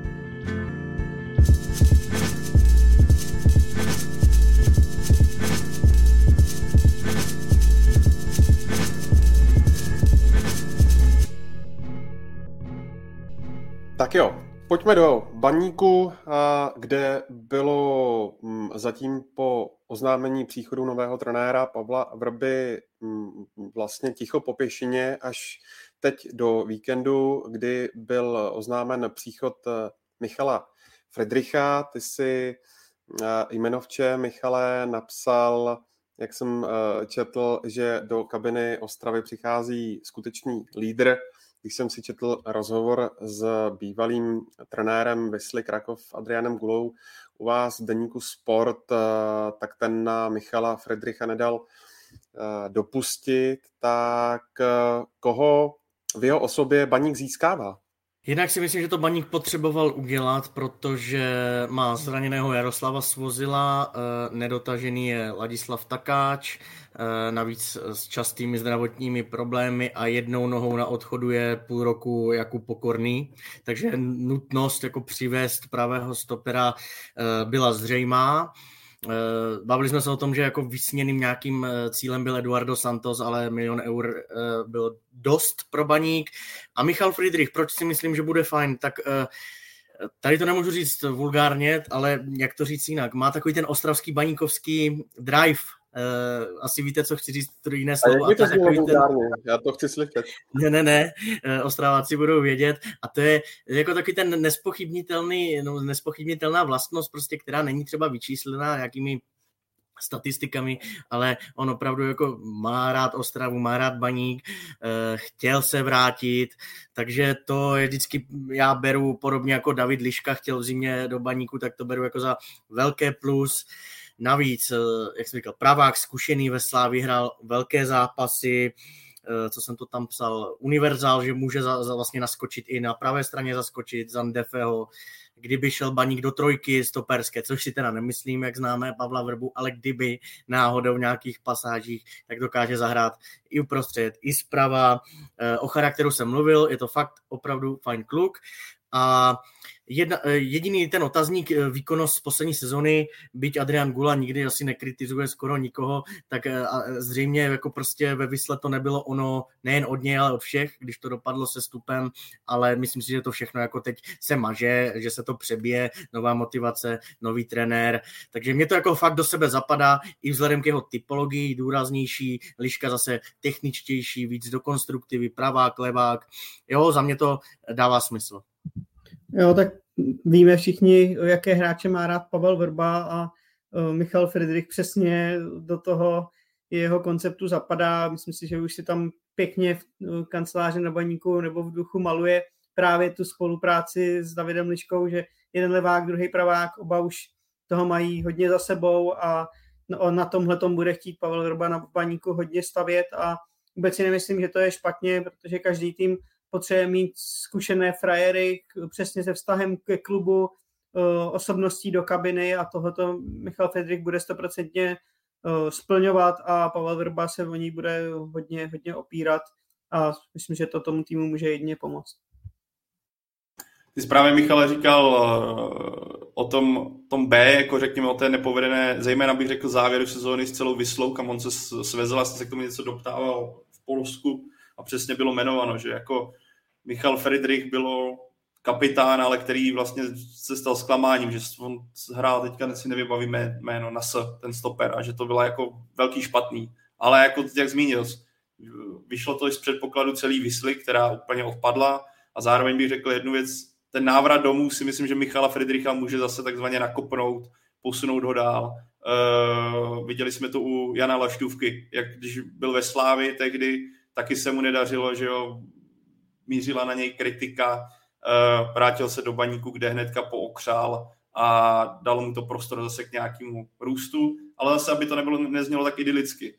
Kdyby Michal Friedrich zanechal tak silnou stopu v Polsku uh, a hrál tam, řekněme, tak dobře, nebo víme, že tam ten závěr sezóny nebyl úplně povinný, ale kdyby třeba i ten první, celkově, když to vezmeš ten rok, kdyby tam zanechal nějakou lepší stopu, tak asi by o něj Vysla stála, možná by o něj stály polský, jiné polské kluby, protože vidíme, jak polské kluby pravidelně sahají do českých týmů a berou třeba i kluky, kterým se tady tolik nedaří. A Michal Friedrich v tomhle, v tomhle bodě byl tak nějak z toho, co vyplývá, co jsem si zjistil, co se eh, co tak jako prosakuje ven, nebyl úplně cílem pro ty polský kluby. Takže jako to je jen takový jako var, varování. Michal tady řekl hodně pozitivního, s čím já souhlasím, ale chci dát, dodat i takový to B, že jako jsou i signály, že to nebylo rozhodně povedená teďka období pro Michala Fedricha, je teďka na něm, aby opět na hřišti ukázal, že to je fotbalista, který na to má a zároveň který za ty roky, co byl mimo bajník, nabral tolik zkušeností, aby se stal lídrem týmu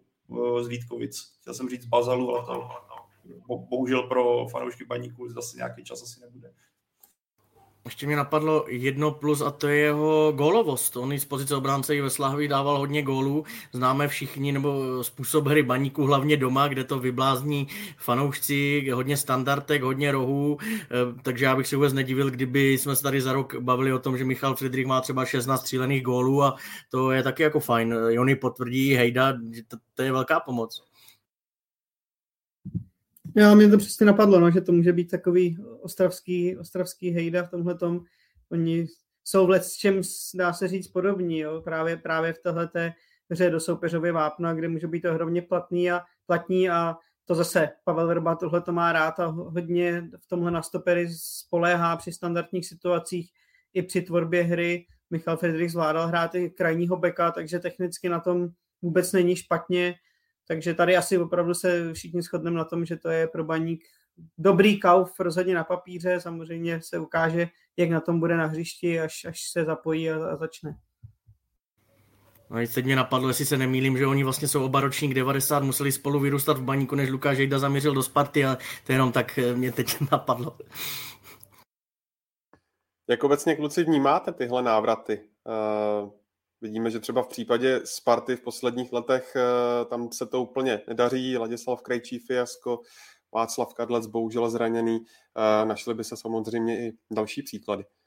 Zase můžeme no. jmenovat Slovácko, kde ty návraty vyšly téměř stoprocentně v podobě Michala Kadlece, Milana Petržely, takže ono je to jako různé, ale na Spartě tam rozhodně ne, tam asi ty, tam si nevybavím úplně nějaký teď z hlavy návrat, který se opravdu jako povedl, aby ten hráč zapadl tak, aby, aby tam ještě odehrál uh, nějaký super sezony. Na, naopak, když si vzpomenu na pokus s Tomášem Ujfaloším, uh, Petr Jiráček, když tam pak šel z Německa, teď uh, Vladislav Krejčí a těch, těch hráčů je opravdu tolik, že ani člověk je teď jako takhle z hlavy nedokáže vyjmenovat, takže je to, je to hodně ošemetné. Je důležité, aby ty kluci měli, měli eh, nějaký, eh, jednak výkonnost samozřejmě, to je, to je klíčový, a pak nějaký hlad a motivaci ještě tomu, aby dokázali, dokázali pracovat a, a zvládli tu roli těch klíčových hráčů, v čemž třeba na Spartě teď panuje asi minimálně v osobě Ládi Krejčího trošku rozčarování a rozpaky, vidíte tam jsou i jiné věci u něj, jako zdravotní problémy a podobně.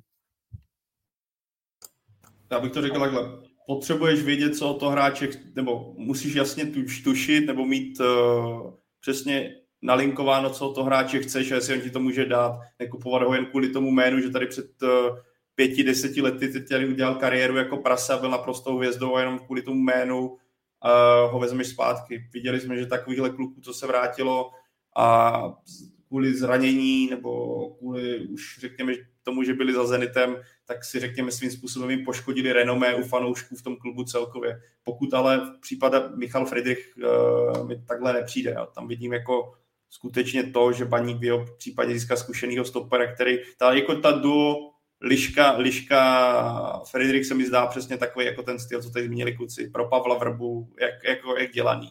Takže tohle si myslím, že tenhle, tenhle návrat má hlavu a patu. A to riziko je vždycky, no tak eh, čerstvý příklad, Roman Hubník a Olomouc taky to nekončí jako úplně idylicky a kdyby Roman uh, upřímně jako promluvil, co si o tom finiši a závěrečnému jednání s klubem myslí, tak taky uh, bychom zjistili, že není to úplně OK. Je to vždycky opravdu, jako, jak říká Pavel, no, nastavit si to, komunikovat, protože s těmi hráči, kteří už toho tolik prošli, je to asi jako specifický. Na stejné notě musí být trenér, sportovní ředitel, a musí být, samozřejmě musí být výkonnost a musí být zdravý, no, tak, eh, ale ta komunikace, což si myslím s Michalem nebude problém. Jak to teď, Michale, vlastně vypadá v baníku? Protože uh, Pavel Vrba byl oznámen už vlastně před měsícem, ale první jméno, uh, které posiluje kádr až nyní, tak potřeboval si Pavel Vrba udělat nějaký hloubkový hráčský audit, koho chce, koho nechce. Jak vypadá ta komunikace? To já si zase nemyslím, že by potřeboval jako víc času na to, aby jako měl nějaký seznam, protože já už jsem ho psal asi před měsícem a ty jména Santos, Sadílka, kdo tam ještě byl, Kadu, eh, Havlík, tak minimálně dva, tři se, se nepovedou, to víme už teď, ale spíš je to o tom prostě složitým jednání, možná eh, ne takovým driveu, jako má Eh, Plzeň, protože klobouk dolů zase jako oni umí rychle reagovat a Šádek v tomhle je mistr i přes ekonomické problémy. A hm, teď jsem se zapomněl, jo, proč není další posila? No, možná bude, myslím si, že třeba dopadne Eldar Šehic Karviné. Otázkou je, jestli to je to jméno takové velké, které třeba opravdu ve výroční sezóně eh, baníkovské fanoušky natolik uspokojí a zbytek si myslím, že jako dotáhli úplně není. Psal jsem o Golmanovi letáčkovi, asi bude Pavel mluvit, ale jo, samotného mě to překvapuje. Už jsem čekal polovina června, že teď se budeme bavit o nějakých třech jménech, třeba minimálně už a opravdu do základní sestavy. Nevím, upřímně nevím, hodně lidí se mi na to ptá ticho, nemyslím si, že by to bylo tak, že třeba ve čtvrtek najednou budou pak čtyři naraz, protože tak jednoduché to není, ale teď vlastně, když tak dlouho mluvím a kecám, mě napadá, že to může být i tím, že Baník má hodně hráčů pod smlouvou z toho širšího kádru, které nechce. A to je jako nejdřív se musí zbavit, zredukovat to trochu, ať už se bavíme o Romanu Potočném, sám Alois Grusman na YouTubeovém eh, kanále Baníku eh, potvrdil, že si může hledat angažma. Eh, Tomáš Zajíc se povedl do Českých Budějovic, Denis Gradečný a tak dále. Golmani jeden minimálně odejde. Takže to si myslím, že řeší teď jako spíš protože těch hráčů, kteří byli jinde na hostování, je fakt spousta. Tak eh, ono se může zdát, že eh, liga začíná poměrně za dlouho, je to ještě snad měsíc a měsíc a půl, takže jako v tomhle to vypadá jako, že je čas, ale na ty přestupy zase takový čas určitě není, protože eh, je třeba jednat a pokud jako těch opravdu hráčů, kteří třeba baníku můžou pomoct v tom, jaké mají ambice, nebo určitě budou mít ambice pod Pavlem Rubou, což znamená uh, klidně jako kousat tu, tu elitní trojku a minimálně fungovat do, do pětky a, a uh, uspokojit fanoušky. Přesně je tam výroč, výroční sezona, která je pro celý klub velmi důležitá. Majitel Bravec se netají dlouhou dobu už velkými ambicemi, takže to je jedno s druhým.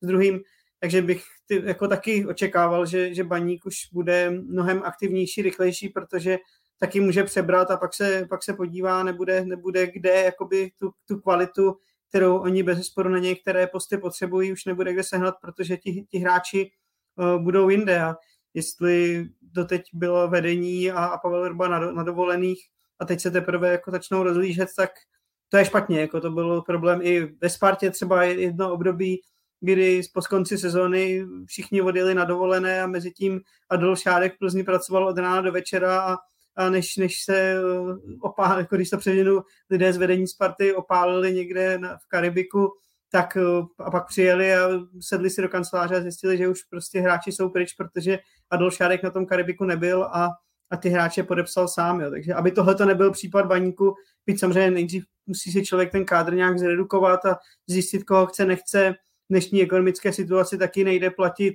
30, eh, přes 30 hráčů, třeba když to potom člověk přečte, takže to samozřejmě není jednoduchá situace, ale, ale jednat se musí kor takhle v těch přestupových obdobích opravdu, opravdu rychle, protože ti nejlepší hráči samozřejmě mají nábídek víc. Michal, když do toho jenom on skočím, ten Kadu je tím pádem ještě jako ve hře jediný asi z, toho, z, toho, z té čtyřky, co jsi mluvil ty, nebo jako už je to taky spíš jako uzavřená voda? Myslím si, že to není uzavřené a že by to měl být jako jedna z priorit, protože jestli má baník někde problém, tak je to na kraji hřiště, ať už eh, na beku, ale hlavně teda na křídle a to je hráč, který je schopný jako alternovat všude, takže to si myslím, že by bylo fajn. Ještě mě mezi tím, co jste mluvili vy, napadla myšlenka, že baník se nebo minimálně Pavel Vrba uvažuje tak, že jako než zase šest nových tváří, tak jak v zimě, Baník se poučil, že to nejde prostě sehrát, Ondřej Smetana o tom mluvil v Moravskoslezském deníku, tak prostě dva, ale opravdu do základní sestavy. Jo? A to je podle mě správná cesta, než rozšiřovat zase kádr s tím, že klapne to, jak si zvykne. Michal Friedrich ověřené jméno, Kadu by byl ověřené jméno, u Šehiče mám otazník, ale alternativa k Fleischmanovi, proč ne? A ještě na něco se ptal, toho letáčka jsme chtěli probrat. To si klidně vem, vem si ho klidně.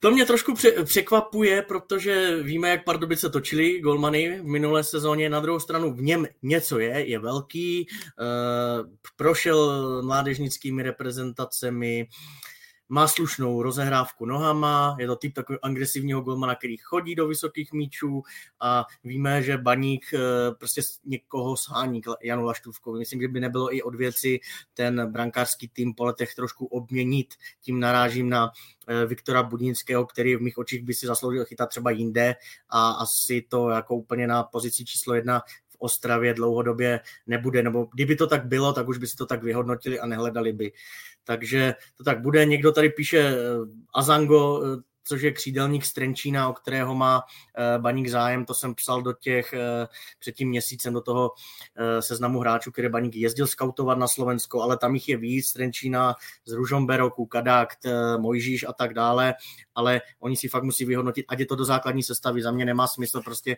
jenom uměle rozšiřovat kádr. Když to řeknu hodně ostře, tak tak už teda přivedu buď golmanskou jedničku, ať už by to bylo tvrdý vůči Janu Laštůvkovi, nebo prostě levého beka top, protože Jiří Flašman nebude hrát do nekonečna a takhle ten kádr posouval. No. Tak jestli tak uvažují, uvidíme. Ve čtvrtek má mimochodem Pavel Vrba poprvé promluvit, tak třeba něco poodkryje. Každopádně tak vidíme, že pro Baník bude zaprvé, jak říkal ty Michalem, nechce se jim platit za Santose milion euro, což si ale myslím, že jako pokud, uh, což asi bylo i vinou nebo vinou, i díky tomu, že byla idea Michala Friedricha, nebo takhle mi to přijde, protože jinak si myslím, že ta cenovka u Eduarda Santose není tak přemrštěná, když vidíme, jaký on typ stopera je a jak by to mohl vyřešit, ale uh, nevýhoda asi baníku v tomhle bude silná, když budeš právě předkládat ten potenciálním jako uh, novým hráčům argumenty, proč k tobě a prostě nepředložíš ty poháry, že? To je případ třeba Kadu, že jo, který si, s kterým, o kterého má mít zájem Plzeň, nebo má zájem Plzeň. A tyjo, když se podívá, když bude v pozici Kadu, jednou má, že ale tady je Liga mistrů, eh, předkolo Ligy mistrů minimálně si zahraju další předkola, paník nabídne, hele, budeš hrát ligu, no. Eh, z, toho té, z této pozice je baník prostě v horší poz, eh, vyjednávací poloze, abych nepoužil znovu pozici, než eh, ve všech těch jménech, o kterých si zmínil. Slovácko navíc asi do baníku rozhodně nebude chtít pouštět svý koně z toho pohledu, že chce bojovat o ty pozit, po, podobná místa, když já jsem teda si myslel, že do, do Lukáše Sadílka šlápne skutečně hodně a dostane to do takového bodu, že třeba by ho přivedla, což by myslím, že pro baník byla naprostá bomba, do, zejména do toho stylu Pavla Vrby, ale vidíme to jako, že pro Baník teďka ta vyjednávací pozice tím, kam jak skončil, nebude jednoduchá. Navíc, když už jsme úplně, tak jsem slyšel, že uh, Plzeň, možná i oni mě potvrdí jen ta krátká vložka, že Jan Sikora není uzavřená věc a že je idea, nebo že se nadále jedná o tom, že by ještě na západ Čech uh, dorazil, což pro mě bylo překvapivá informace, když jsem to zjistil, ale že tady taková je realita. Ale každopádně zpět baníku, tomhle, tomhle baník musí teďka bojovat a pokud uh, je v té nevýhodné pozici, že ho budeš muset přeplatit. Pokud jako nemůžeš nabídnout poháry, tak musíš ho připlatit. A nevím, jestli na to baník, nebo a tím, kolik má hráčů, jak zmiňoval Michal v kádru právě teďka, nevím, jestli si to baník může dovolit, aby si pal o něk, třeba přeplatil Plzeň, přeplatil Slávy. No, u Honzy Sikory teda, co mám já zatím informace, tak platí, že uh, se má na přípravu hlásit v Polsku, protože tam mu v vozovkách pomohlo, jako Plzni to nepomohlo v tom, tom smyslu, že on má taková čísla, že si toho v Polsku všimli a, a chtějí ho vidět. Tam třeba může být ta varianta, že se může pak ještě jakoby stáhnout zase během léta, kdyby viděli v Polsku, že, že tam ta pozice pro něj nebude, tak potom třeba se, se z Plzní můžou domluvit, ale tam ta cenovka je pro Plzeň momentálně, s momentální situací finanční, která v Plzni je, tak ta cenovka za Sikoru, pokud by ho chtěli odkoupit, tak je, je nereálná, protože oni Polsku do něj investovali tolik, že ho nebudou chtít pustit za, za nějaký menší peníz, takže tam třeba hostování, ale v tom si úplně nemyslím, že, že to půjde v aktuální situaci a, a spíš cílí Plzeň na jiného hráče, což se dozvíte na e-sportu někdy během dneška nebo zítřka. Takže tam na tohoto pozici, ale Plzeň na tohoto pozici hráče samozřejmě schání, protože Honza Sikora pro ně byl jako hodně klíčový a, a nastartoval se tam až, až neuvěřitelně, takže, takže samozřejmě tohle pro ně bude důležité. A ještě k těm posilám tam, jednak je samozřejmě to, co ten klub může nabídnout, jako jsou poháry, ale uh, v dnešní době je to, si myslím, čím dál víc, že ti hráči samozřejmě koukají na výplaty jo, a třeba výplata, kterou může nabídnout baník, nebo kterou může nabídnout i Plzeň, v jakých se tam pohybují, cenových relacích se pohybují hráči, tak je pořád ještě jinde, než je Slávia nebo, nebo Sparta.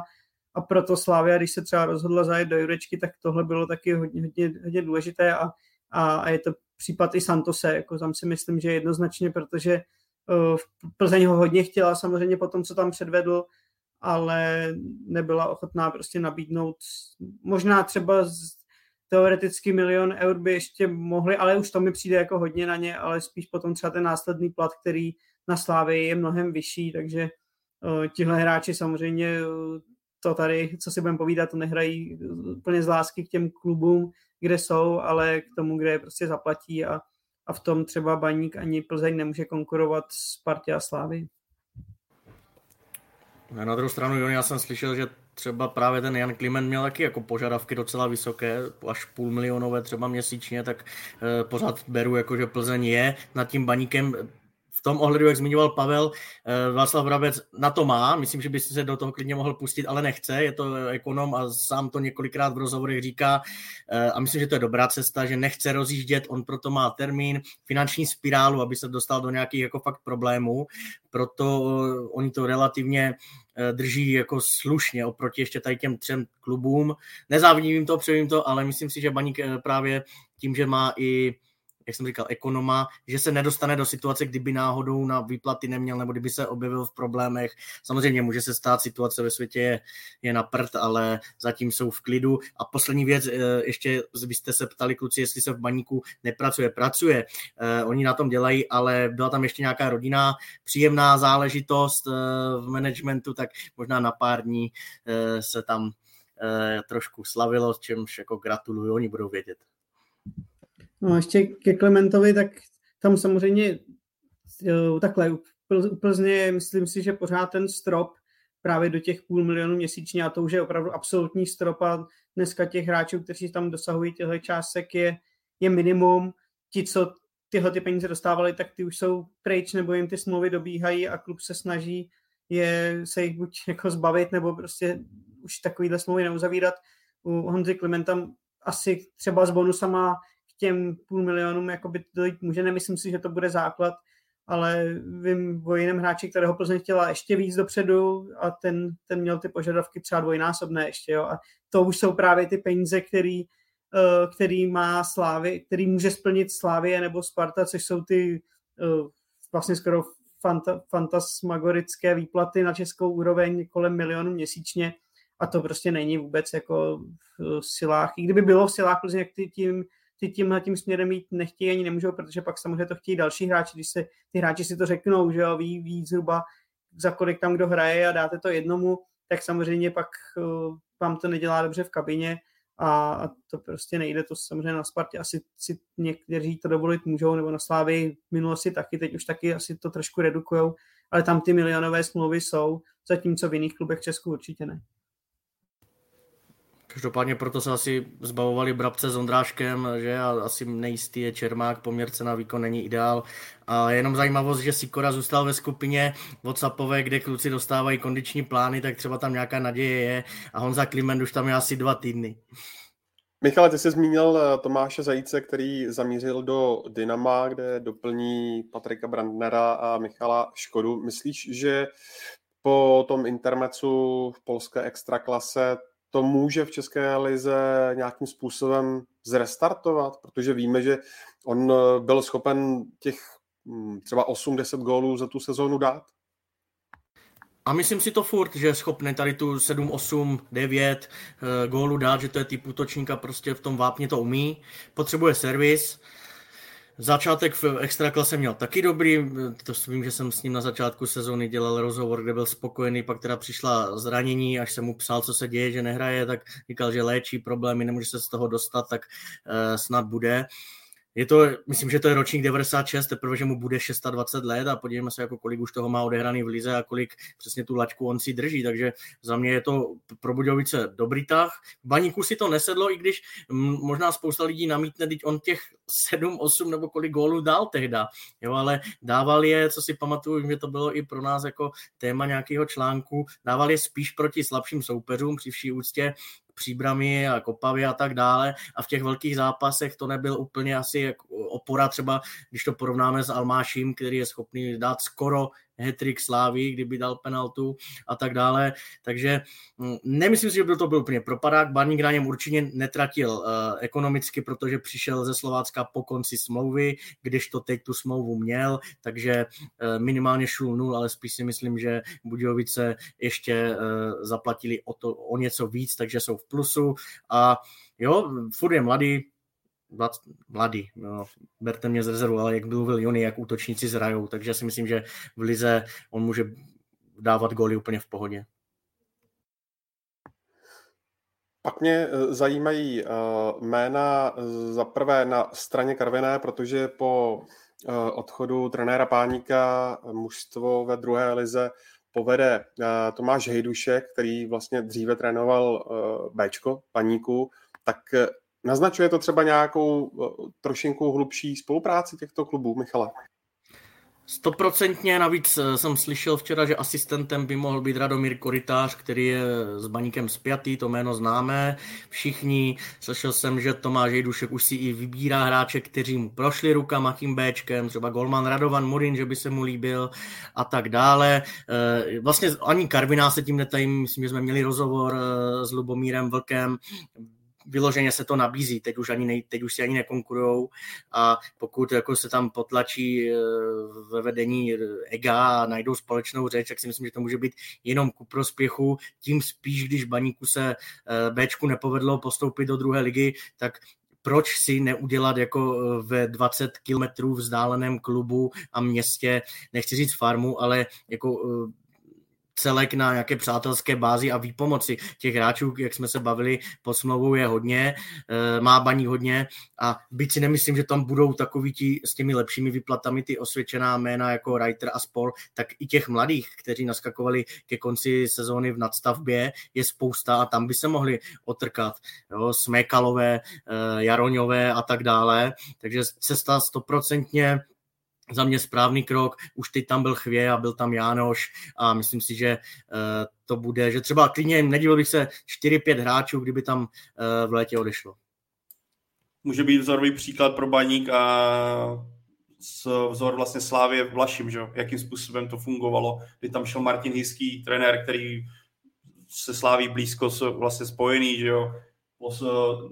Vznikla tam i nějaký tréninkový plán. Já si myslím, že tohle, když si baník nastaví a vezme si právě příklad z tohohle, tak si myslím, že z toho může jenom profitovat a ti mladí, kteří by mohli být v MSFL další rok, tak naopak můžou mířit za prvé do druhé ligy, o soutěž výš a navíc je bude mít trenér, který Michal zmínil, je dobře zná a může to třeba i pomoci v nějaký kooperaci právě s touhle dorůstající generací, protože je to téma, ke kterému se za chvilku dostaneme.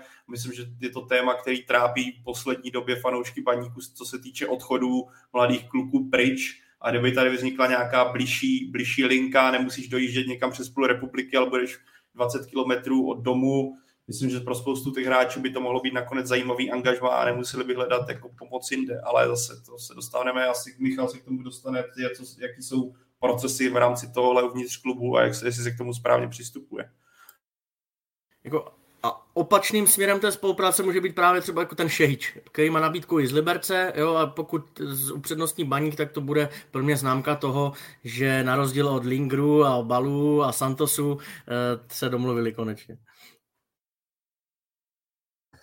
No, klidně v tom, Michale, můžeš pokračovat, eh, protože se tím plavmou právě dostáváme k mladým a odchodům z baníku, eh, Kukučka, Sparta, Šmigové, Slávia, Slončík Maci a tak dále a tak dále, tak proč eh, to tak je, že eh, z baníku ty talenty mizí? Jako, děje se to všude, ale je pravda, že za poslední rok tady ta jména, která si zmínil, evokují prostě opravdu dojem, že je toho dost a navíc jsou to kvalitní kluci, to nejsou takový ti průměrní, toto je všude, jo, Exodus jako jdou pryč, ale tohle navíc jsou tam i další jména, který jsou nejistý, reprezentanti do 17 let a tak dále. No já bych se taky ptal být v klubu, eh, no, pokládal bych otázku proč. Složitý téma, jestli ti kluci nevidí prostě vizi, nevidí cestu do Ačka, eh, není, není s nimi komunikováno, nějak adekvátně, dejme tomu. Na druhou stranu, ten klub jako nic nenadělá, když se, když to řeknu expresivně, eh, rodiče zblázní a chtě, za každou cenu prostě jdou za penězma, eh, jdou za bytem, jdou za zaměstnáním, eh, které jim sežene slávě a tak to prostě baník nemůže reagovat. Jo? Když, nebo když se prostě zasekne hrát, že nechce pro, podepsat profesionální kontrakt, tak na to není žádná páka ale já bych právě se ptal být uh, jako managementem baníku, tak uh, jak tomu předcházet, protože jako nedělá to dobrý dojem, uh, oni se tváří, že jsou úplně v pohodě, ale nervozita tam je, dokladem toho je i vlastně rozhovor na stránkách oficiálních baníků s šéfem akademie Romanem Holišem, který právě, myslím, že minulý týden to tam všechno vysvětluje a snaží se jako fanoušky uklidňovat, mluví tam velmi rozumně, eh, ale stejně bych měl prostě opravdu být i panem Brabcem jako nějaký eh, nějaký otazník v tom, proč se to děje, protože opravdu těch peněz do infrastruktury dává hodně, ale Takhle, byl tady ročník 2002, Vojačke, Barkov a tak dále a svádělo se na ně, že nebyli fajn charaktery, že neměli fotbal na prvním místě. A teď to sami jako dochází u ročníku 2004, který měl být ještě lepší, který drtil tady republiku a jaké vysvětlení bude teď. A u, u ročníku 2006 se bude zase co říkat. Tak jako je tam zase špatná generace, zase mají všichni blbou eh, rodinu, eh, rodiče se zbláznili, myslí na peníze, nebo co. Jo, mně přijde, že v baníku se trošku vytrácí ten klubismus, dřív kluci, to vím, proti ním jsem rával jako Vítkovičák a oni byli prostě nadšení a mm, fakt měli ten baník rád, eh, rádi, chtěli se propracovat do Ačka a to bylo jejich jako gro, jo. Já si myslím, že akademie funguje dobře, baníku, ale e, prostě je tam dost takových proměných i tím, že třeba mění hodně trenéry v realizačním týmu, dochází k šachování s Radkem Slončíkem. Není to tak dlouho, co vyhrál e, nášho Fíně na gala večeru e, nejlepšího mládežnického trenéra dorostu, nebo teď nevím přesně, ale jo, že byl mezi top a najednou člověk neví, kde mu je konec, jo, teď zase je tam někde, ale i jiné kategorie a tak dále, ale už budu krátký a řeknu i to B, že děje se to i jinde a baník, co vím, tak třeba 4 až 6 hráčů zase pro změnu přetáhne Slovácku, jo, takže tím to možná vás fanoušky jako třeba trošku potěší, Roman Holiš to tam asi nechtěl na těch e, stránkách úplně říkat na rovinu, ale má to takhle být, no, takový vtipný. Ale rozhodně pro mě, takhle, určitě Michale, abych jen tak krátce navázal na to, co, co jsi řekl. Pozitivní pro fanoušky baníku může být, že akademie dokáže produkovat takovéhle fotbalisty, o které je zájem portfoliu toho nejlepšího, co máme v Česku i v zahraničí. To jako je skvělá zpráva, ale ty zmínil jsi přesně důležitou věc, nebo která mě zaujala v tomhle celém, protože jo, jak tady pravidelně pár let bývá, Škarel tady chodil, který má taky o baníku dobré informace, člověk tady slýchal ty jména, o kterých jsi mluvil a mluvil, slýchal o tom, jak jsou budoucnost baníků, jak brzy by měli při, přechod, přejít do Ačkového týmu a zaujmout ty pozice. Často slýcháme od vedení baníku, jak by to chtěl stavět na odchovancích, kteří by měli nakukovat do toho kádru. A pak ti tady tyhle kluci jako Kukučka, o kterém se mluvilo, ano, měl vážný zranění, ale mluvilo se o něm jako o budoucnosti baníku, že jo Šmiga, který to samý, uh, plus jeho mladý brácha, tam je to vlastně něco podobného asi, co nastalo, co nastalo v případu Adama Hloška, že kdy do Sparty šel jeho starší brácha a on mladšího vzal sebou, aby bylo pospolu, tak to se teďka stalo baníku.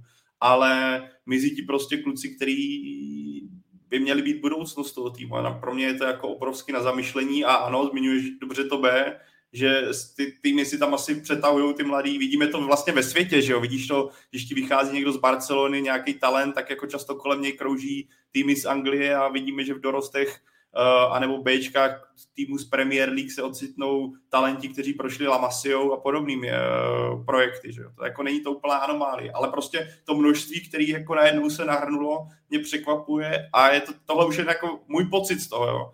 Jestli ty hráči a zástupci hráčů nemají prostě takový ten pocit, že ten přístup toho Ačka v poslední době není ideální. A pro mě třeba v tomhle zase varovný prst, což šlo po konci Pavla Vrby na Spartě, že mlad, mlad, vlastně zástupci mladých, jak jsem to tady zmiňoval v tom tématu, Michal tady tehdy taky byl, rozhodně nebyli proti tomu, že Pavel Vrba končí u A týmu Sparty dokonce v některých případech mělo jít až tak o oslavný zpráv, vlastně o radost toho, že Pavel Vrba končí. To se týče mladý, mlad, vlastně zástupců mladých a ta mladé generace. Je tady pak otázka, jestli to, že třeba když jsi na hraně, a tohle, tohle už jenom jako fakt se teďka jako spekuluju, čistě jenom tak se jako se bavím na hlas. Uh, jestli ten hráč třeba si říká, ale má mít, nemá mít, má mít, nemá mít a najednou když přijde Pavel Vrba a dostaneš zprávy, hele, prostě bylo to takhle, vnímáš to nějak, jestli si řekneš, že tak to prostě nemá smysl, tady to jako výhledově, tady nám pšenka nepokvete. Ale tohle jako, teďka jako tohle jako čistě teoreticky, jen se tak jako zamýšlím nad možným třeba vlivem toho rozhodování, jestli skutečně třeba z letné do Ostravy došly tyhle zprávy pro ty zástupce těch hráčů, jestli to byl nebyl ten jako pomyslný bod. Ale na druhou stranu Pavel Vrba měl ve Spartě nejmladší, jeden z nejmladších kádrů v Lize, jo, takže pořád jako omílet dokola. Třeba osobně mě se moc jako nelíbí, když lidi říkají, že Vrba ve Spartě nedával šanci mladým. Já si myslím, že těch mladých tam otočil hodně, můžeme se bavit třeba o Suchumelovi, který třeba tolik prostoru nedostal, ale Vítík pod ním hrál, Karabec pod ním hrál, o Adamu Hloškovi vůbec řešit nemusíme, jo, těch, těch hráčů je tam víc, takže zase bych tomhletom úplně Pavlu, Pavla, Pavla Verbu jakoby nezatracoval. Samozřejmě je to trenér, který má radši hotový hráče a můžou někteří uvažovat tímhle směrem, že pod Verbou si třeba baníku tolik, tolik nezahrají. Na druhou stranu, pokud právě baník teď nějak nedělá jako moc posil, tak to zase může být signál pro tyhle mladší talentovaný kluky, že, že si tam zahrát můžou a že po dohodě Brabec Vrba třeba tu jen prostor dostanou, pokud se ho zaslouží. Jo. Zase v dnešní době furt je to takové, že jestli si mladí kluci myslí automaticky, že hned první půl rok fáčku budou hrát základu a když je trenér no 4-5 zápasů nepostaví, tak se urazí a chtějí jít jinam a nadávají na trenéra, tak to taky o tom není. Jo. Ty hráči musí pracovat a, a musí ukázat, že, že prostě dokážou být platní. Samozřejmě se s nimi musí pracovat a tak, ale to je zase na delší debatu trošku, ale jenom bych jako řekl, že Pavel Verba ve Spartě těm mladým šanci dával. To jako bych netvrdil, že, že tam pod ním nehráli.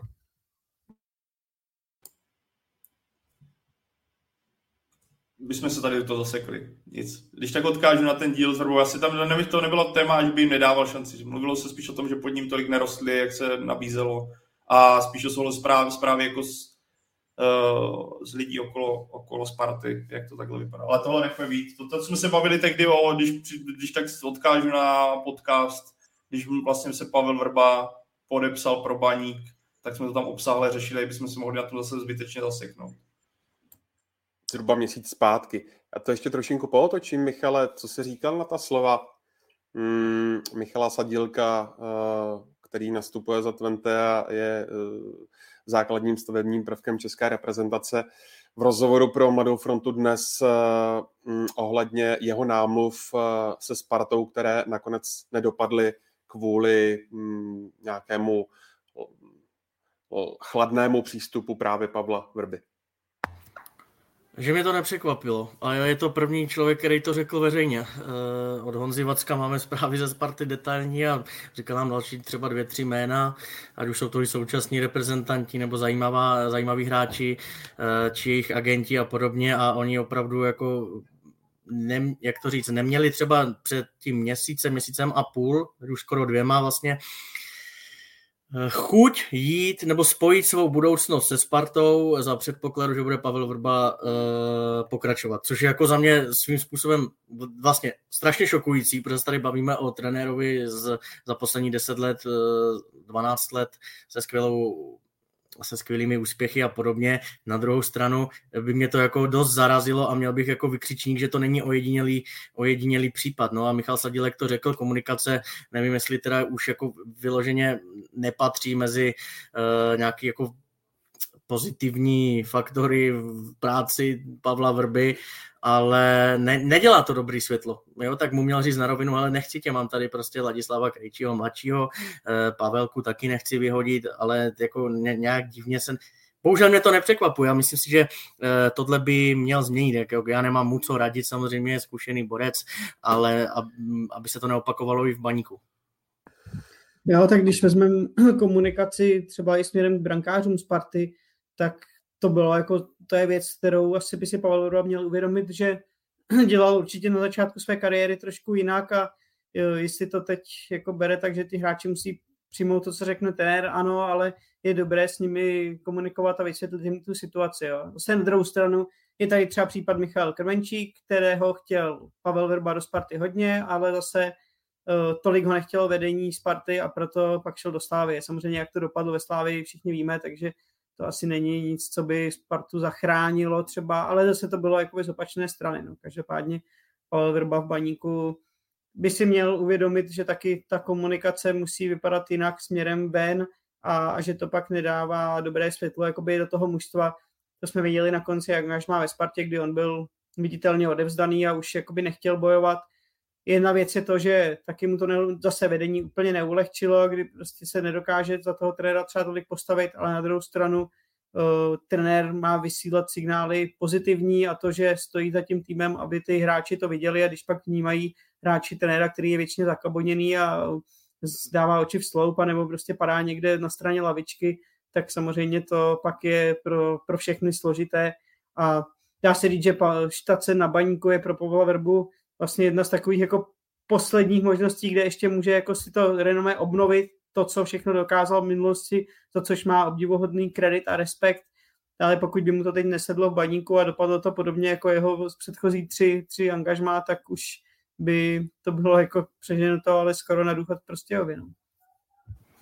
Ještě jsem hodně zvědavý na komunikaci uvnitř realizačního týmu. Eh, v 9 ráno před podcastem jsem dělal rozhovor s Davidem Oulehlou, ten se na spolupráci velmi těší, ale myslím si, že i Pavel Vrba se bude muset jakoby trošku změnit a nechat volnost i svým asistentům. A Jony asi potvrdí, že je zvyklý dělat si hodně věcí sám a že mu to asi, to by zase potvrdil Honza Vacek, nepomohlo i ve Spartě, že jako, jako, jako uzavřenější, eh, taková ta starší škola, i když oni to nemají rádi. Takže na tohle jsem hodně zvědavý. Je to jméno, které asi spoustu lidí překvapilo. David Oulehla ze Žižkova na baník, eh, nemá ani 40 let, takže to, to jsem opravdu zvědavý, jak budou fungovat. Je dobře, Michale, že to zmiňuješ, protože já, když jsem se chtěl podívat, jaký ten realizační tým bude, tak i po měsíci od eh, příchodu Pavla Vrby je na stránkách Baníku Ostrava stále starý realizační tým v čele s Tomášem Galáskem. To je jenom tak úplně bokem. Poslední věc k Baníku. Nesmíme opomenout eh, otázku z Twitteru a ta zní, zda není vlastně pro kluby větším rizikem snažit se budovat eh, klub na odchovancích, nežli kupovat dospělé hráče. Co si o tom kluci myslíte? Není, není. Já vždycky budu zastáncem Ajaxu, Sportingu, Dynama Záře, Partizanu, Benfiky, Barcelony, Lyonu, Salzburgu, konec konců říkal Jony Sparta, jo, Hložek teď a další, Olomouc za poslední dva prodeje, Daněk Zima do 60 milionů a tak dále. Eh, ano, je to rychlejší, když nakoupím hráče, eh, asi je to rychlejší cesta k úspěchu, tak to myslím, ale je to dlouhodobě podle mě neudržitelné, když nejste Paris Saint-Germain, kteří ale taky vlastně s ligou mistrů pořád čekají. A i třeba bohatý Manchester City pochopil podle mě, že akademie je smysl, že Guardiola tam to myšlení trochu změnil, Vys Foden a další. A už jsem mluvil o tom nevyčíslat nevyčíslitelném faktoru uh, toho klubismu. To prostě peníze nevyrovnají, než je klub, který ten klub fakt miluje.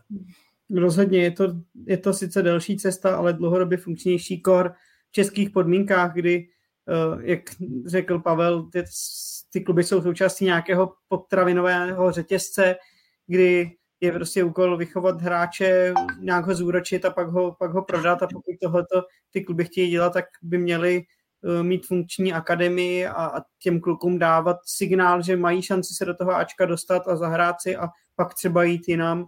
A dlouhodobě prostě je jediný, jediný možný koncept, kterým ty kluby musí jít. A na druhou stranu si myslím, že většina těchto českých klubů to poměrně chápe jakoby v té mládeži, že opravdu se rozvíjí, snaží se tam nějakým způsobem pracovat, pak ale je to samozřejmě o tom, o té trpělivosti v tom, že když toho kluka hodím do Ačka, tak přece jenom musí dostat nějaký čas, anebo to dělat jakoby opatrně, aby ty kluci měli vedle koho růst, protože tam nemůže mhm. být 8 eh, lidí z 10 v základu eh, pod, jako kluci, kteří nemají, nemají nic odehráno, protože pak to fungovat nebude. Ale to zase bychom řešili dlouhou debatu, kterou můžeme dát třeba jindy, protože to je samozřejmě zajímavé téma, ale uh, určitě dlouhé.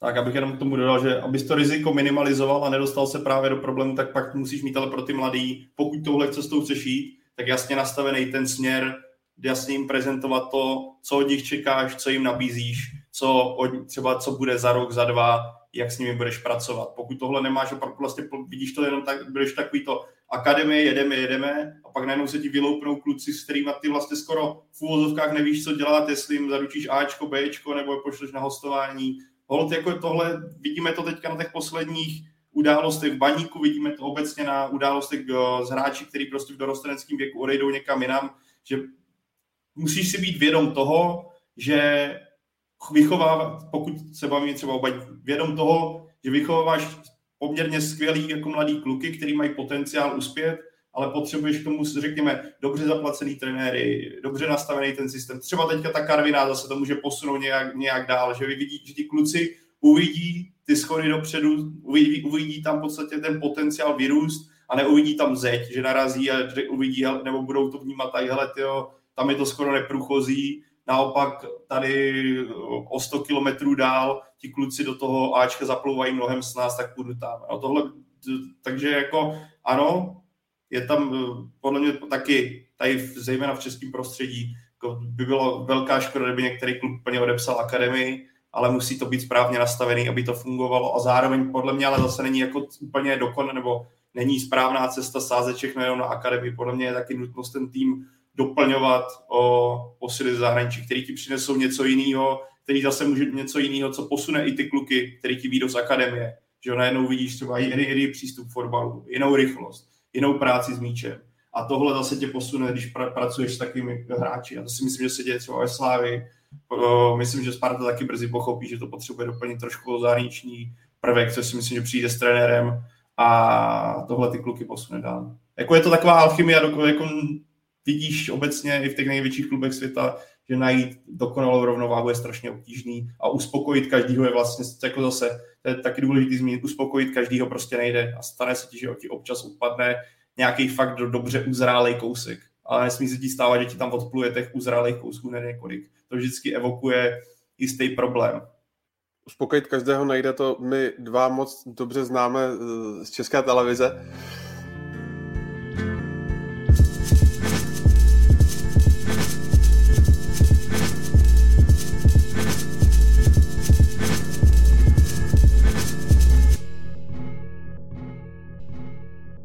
Pojďme na eh, dnešní poslední téma. Dáme si opět, eh, stejně jako minulý týden, eh, tak i v dnešním díle Football Focus podcastu takový, takovou krátkou tečku a to je vhled do těch dvou utkání národního týmu, hm, který bojoval v rámci Ligy národů nejdříve s Portugalskem 0-2, poté se Španělskem taktéž 0-2. Kdybyste měli ohodnotit výkon eh, českých hráčů, eh, tak jakou známku byste jim dali a ukázali ty týmy, zvlášť tedy podle mého soudu Portugalsko, že jsou prostě jinde? Tak já začnu hezkou trojkou, eh, za kterou jsem byl rád vždycky v matematice a Portugalci mě se líbili moc, to je podle mě jako eh, trend, eh, kdo, myslím, že vlastně byl Palička, dělal jsem s ním rozhovor, jak to krásně popsal, že mění tempo hry, umí krát krátký balony, umí dlouhý balony, pak tě překvapí něčím úplně jiným, tempo fotbal, jasně na Španěli se dívá zase trošku jinak, ale směr, eh, Portugalci klobouk dolů, moc eh, se mi líbili, naposledy jsem takhle byl odvařený z Italu a vyhráli Euro, tak teď je budu taky sledovat. Tak, já si myslím, že oba ty týmy uh, dal bych taky takovou trojku. Tři mínus možná to, že se nepodařilo uh, střelit branku, že chyběl klid v té finálové fázi, zejména v zápase se Španělskem to uh, mohlo trošku dramatizovat ten vývoj, i když já si myslím, že oba ty kluby, nebo ty oba kluby, oba, obě reprezentace, jak Španělsko, tak Portugalsko, hráli jistým způsobem, se tím bavili a hráli to, co potřebovali, že to nebylo takzvaně stopéro, ale jeli na nějaký jistý režim, který kdyby potřebovali, tak ještě přitlačili na domácím hřišti. Ale za mě česká reprezentace předvedla solidní výkon. Pro mě zajímavý poznatek toho, jakým způsobem a jsem z toho velice překvapený, jakým způsobem trenér Šilhavý do těchto čtyř zápasů šel, s tím, že úplně překopal systém hry. Uh, zejména proti Španělům mě překvapil tím, že najednou tým se nebál presovat, nebyl už to takový ten zanděur, co jsme viděli. A, a jinak, co bych vypíchl, s Michalem souhlasím, Portugalci jsou pro mě dál a pro mě jsou to jeden v současnosti možná jeden z nejlepších, nebo to je určitě, ale s tím, jakou oni mají kvalitu, tak je to možná nejlepší tým světa v současnosti, bych se nebál možná říct, nebo jeden z top trojky. A co bych dál vypíchl, je prostě Gavi, to je naprosto šílený, co ten kluk předvádí. Uh, to jako je nesmysl. To jako v 17 letech ukáz, nastoupit proti český, národ, českému národnímu týmu a ty si tam pobíháš, jak kdybys byl uh, deset let okopaný jako z nejlepších soutěží světa, děláš si tam otočky, kličky, to je opravdu je to neuvěřitelný pohled na to, co takhle mladý kluk dokáže na takhle velkých zápasech, kdy za tebou stojí ještě 40 tisíc nebo 50 tisíc Španělů na tribunách a tedy. To, to, je jako, to je tak, pro mě tak absurdní anomálie, nebo absurdní věc v pozitivním slova smyslu, že jsem vždycky fascinovaný, když ho na tom hřišti vidím. No, Pavel to tady zhodnotil asi docela dostatečně. Já bych dal 3 plus to plus za odvahou, ze kterou do toho čeští hráči šli. Právě ten, třeba to, jak si dokázali zvyknout na nový systém, který sice byl ze třemi obránci, ale oproti té baráži ve Švédsku a pak ve Velsu v tom přáteláku vypadal jinak, protože hráli vepředu na tři, jako s třemi ofenzivními hráči, což tomu pomohlo. Zrovna ve Španělském opravdu ukázali, že můžou atleticky zatopit i takovýmhle týmům. Myslím si, že kdyby jsme měli k dispozici aspoň třeba tři další klíčové hráče, jako Patrika Šika zejména, Tondu Baráka dopře, na, na podhratu třeba, který taky měl výbornou sezonu a tak, tak by to mohlo být ještě lepší, takže uh, obecně si myslím, že hlavně je super, že si to ty, ti kluci vyzkouší a hrajeme takový, takovýhle zápasy, když to srovnáme třeba se Slovenskem, které jezdí někam do Azerbajdžánu a podobně, kde spíš potom ti hráči jsou jako ne, no, asi i vsteklí na konci sezóny hrát takovýhle zápasy, který vlastně ti nic nedají skoro, tak tohle je úplně něco jiného. Hrálo se na krásných stadionech se super soupeřem, takže za mě tohle to jsou plusy a věřím, že v září se to povede tak, aby, aby se udrželi, že necháme Švýcary pod sebou a takovéhle zápasy budou moct eh, čeští hráči hrát dál, protože to bylo příjemné překvapení. Byť samozřejmě asi Španělé třeba kdyby byli nuceni to roztočit ještě víc, tak eh, by to dokázali roztočit stejně tak Portugalci. Eh, Portugalsko jsme komentovali, ale třeba u Španělů opravdu se mi strašně líbí ta jejich jako technická zdatnost a to, že v každé situaci o sobě vědí a dokážou hrát s balonem tak, jak asi žádný jiný tým na světě a to, co je, předvádí Gavi a dokáže v 17 letech, to je opravdu jako zážitek velký z fotbalu a on to samozřejmě dělá proto, protože je na to zvyklý skoro týden co týden z Barcelony, kde taky hraje před 50-60 tisíci diváky, ale je to opravdu neskutečné v takovémhle věku, že může být hráč na tomhle, tomhle levelu. Zejména po tom utkání eh, s Portugalskem eh, byla kritizována hlavně pravá strana toho složení, ta, ta osa Matějů, Havel a, a, a Hlože. Levá tak... strana. Prosím? Levá strana, jsi říkal pravou, takže to je spíš levá strana. Uh, samozřejmě, ano. Uh, ano, uh, tak kdybyste měli zhodnotit ty, ty výkony těchto tří hráčů. Začneme Adamem Hloškem. Uh, dopřeji mu, Pájo, klid na práci a spíš to nekomentuj. uh, takhle. Je, máš takový ty dva, dva tábory, co tady máme ve fanouškovském sektoru. Jeden ho bude extrémně chránit, druhý extrémně kritizovat za každou drobnost. Já se zkusím mít takovým tím objektivním stylem, ač víme, že objektivita dokonalá nikdy neexistuje, protože do toho dáváš subjektivní pole. Je na místě Adama Hloška za ten výkon kritizovat? Je, ale tam potřeba přidat obrovský, ale za prvé to, co zmínil jiný, jiný, jiný systém hry, hrál se spoluhráči, na který není zvyklý, hrál systému nebo rozestavení, na který on není zvyklý. Na mě, za mě on v tom, proti tom zápasu neměl hrát, protože si myslím, že mu to úplně nesedělo a byl tam hozený takzvaně do vody.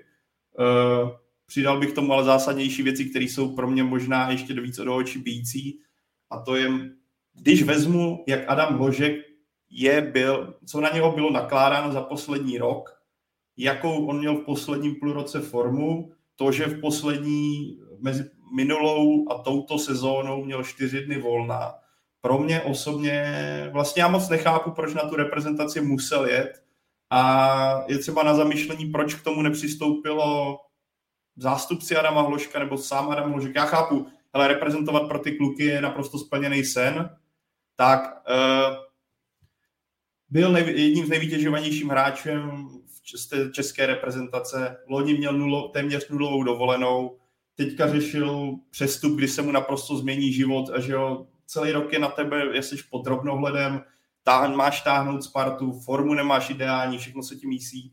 A za mě Adam Ložek prostě nemusel vůbec na tenhle reprezentační uh, sraz jet. Měl k tomu přistoupit, uh, nebo v ideálním případě za mě uh, mělo nastat to, co udělala Slávě. Ano, Slávě začala teďka už odjela na soustřední. Leverkusen začíná přípravu 25. června. Ale to stejně, teďka Adam Ložek skončí, má nějakých 12, 13 dní na to, aby se regeneroval zase po tomhle. Za mě měl si klidně na měsíc voraz, pro reprezentaci bude mnohem užitečnější, bude v pohodě, srovnaný, uh, odpočatý. Takhle já si myslím, že prostě hrál mimo pozici po náročné sezóně a navíc nebyl v ideální formě pro mě jako je na místě kritika za to, co předvedl, ale pro mě je tam velký ale a to, že si měl dát volno. Slávě k tomu přistoupila správně. Myslím, že pro Tomáše Holeše a spol to bude strašně důležitý volno, který je může nakopnout jak pro klub, tak pro celý národní tým na podzim oni můžou odvést daleko lepší práci. Tohle si myslím, že mohlo nastat i u Adama Hloška. Ano, je mu teprve 19 let, takže plný energie, ale ano, je mu teprve 19 let a není potřeba na něho nasypat ještě toho tolik, nebo není na něho potřeba nasypat ještě větší zátěž, než měl do posud. A já mu nechci dělat advokáta, pro mě jako je i na místě objektivně kritizovat, že byl vyčichlej, nešlo mu to, nezachytával, vůbec si ta levá strana nesedla dohromady. Ale nes, to je tak, nesmí se zapomínat na to B a to je pro mě jako daleko větší jako téma. Navíc před ním se teďka otevírá přestup do velkého klubu, kde je potřeba, aby byl fakt ready a chytl ten nástup a dokázal prodat to, co on má v sobě. A to je obrovský talent který, o kterým si může, kdo chce jakkoliv ho může spochybňovat, ale když i Leverkusen za něho vypálí takovýhle bombu, tak jako to vypovídá za vše. Takže je, za mě prostě měl Adam Hožek, třeba nebo měl absolvovat první dva zápasy a pak si měl dát týden volno. Myslím, že by to šlo bez problému domluvit. Bytečně se prostě přetěžuje. Nevím, jako, nevím proč vlastně. Protože v těch zápasech on, ta pozice není prostě pro něj dělaná, podle mě.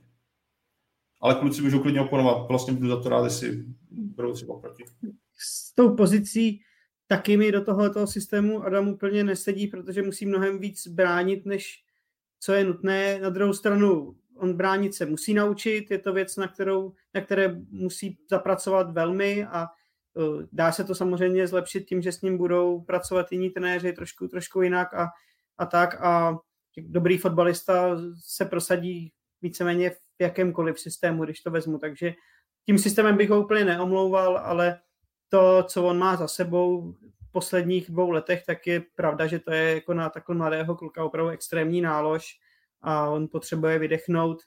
No, to je, je to hodně otázka na ní a na lidi okolo něj, proč vlastně se rozhodli na ten sraz jet, proč třeba si to nevykomunikoval s trenérem Šilhavým, nebo jestli trenér Šilhavý a jeho štáb se řekli, že neexistuje, že ho potřebují. Jo, to opravdu si musí říct, říct oni. Samozřejmě hráč v 19 letech, když tě povolají do reprezentace, tak jako neřeknete, já, já nejedu, kašlu vám na to. Takže to je spíš opravdu o rozhodnutí těch lidí, kteří uh, tohle mají v moci a měli si sednout pan Paska uh, s trenérem právě Šilhavým nebo s někým z realizáku reprezentace a říct si, hele, uh, má to smysl, nemá to smysl, co mu ty zápasy dají, nedají. Samozřejmě odehrát takové těžké zápasy je super, protože Adam tu mezinárodní konfrontaci potřebuje. Ukazuje to, že hrát ligu za Spartu, dávat góly Karviní a podobně je něco jiného, než potom vynikat na mezinárodní scéně, takže tyhle zápasy hráče posouvají, ale jde o to, v jaké chvíli a v, jaké, v jakém rozpoložení a uh, Adam prostě potom volnu jsem přesvědčený, že, že bude vypadat jinak a že v Leverkusenu, když přesně za něj vypálili takovou bombu, tak si pohlídají, aby ten nástup dopadl dobře a aby ho vyladili a já mu opravdu z celého srdce přeju, aby aby se vyšvihl, protože to v sobě má, víme to všichni, kteří ho sledujeme, tu, tu kariéru, kterou zatím předvedl v Česku, takže je to tam, jenom prostě to chce opravdu s ním nějak zacházet a on v hlavě taky to má srovnané, že tam ne, to není o tom, že on by nebyl schopný pracovat nebo nějak on se zbláznil, jako již řeknu, z toho, že podepíše někde smlouvu, prostě musí, musí teď odpočinout a vyčistit, no, co nejrychleji.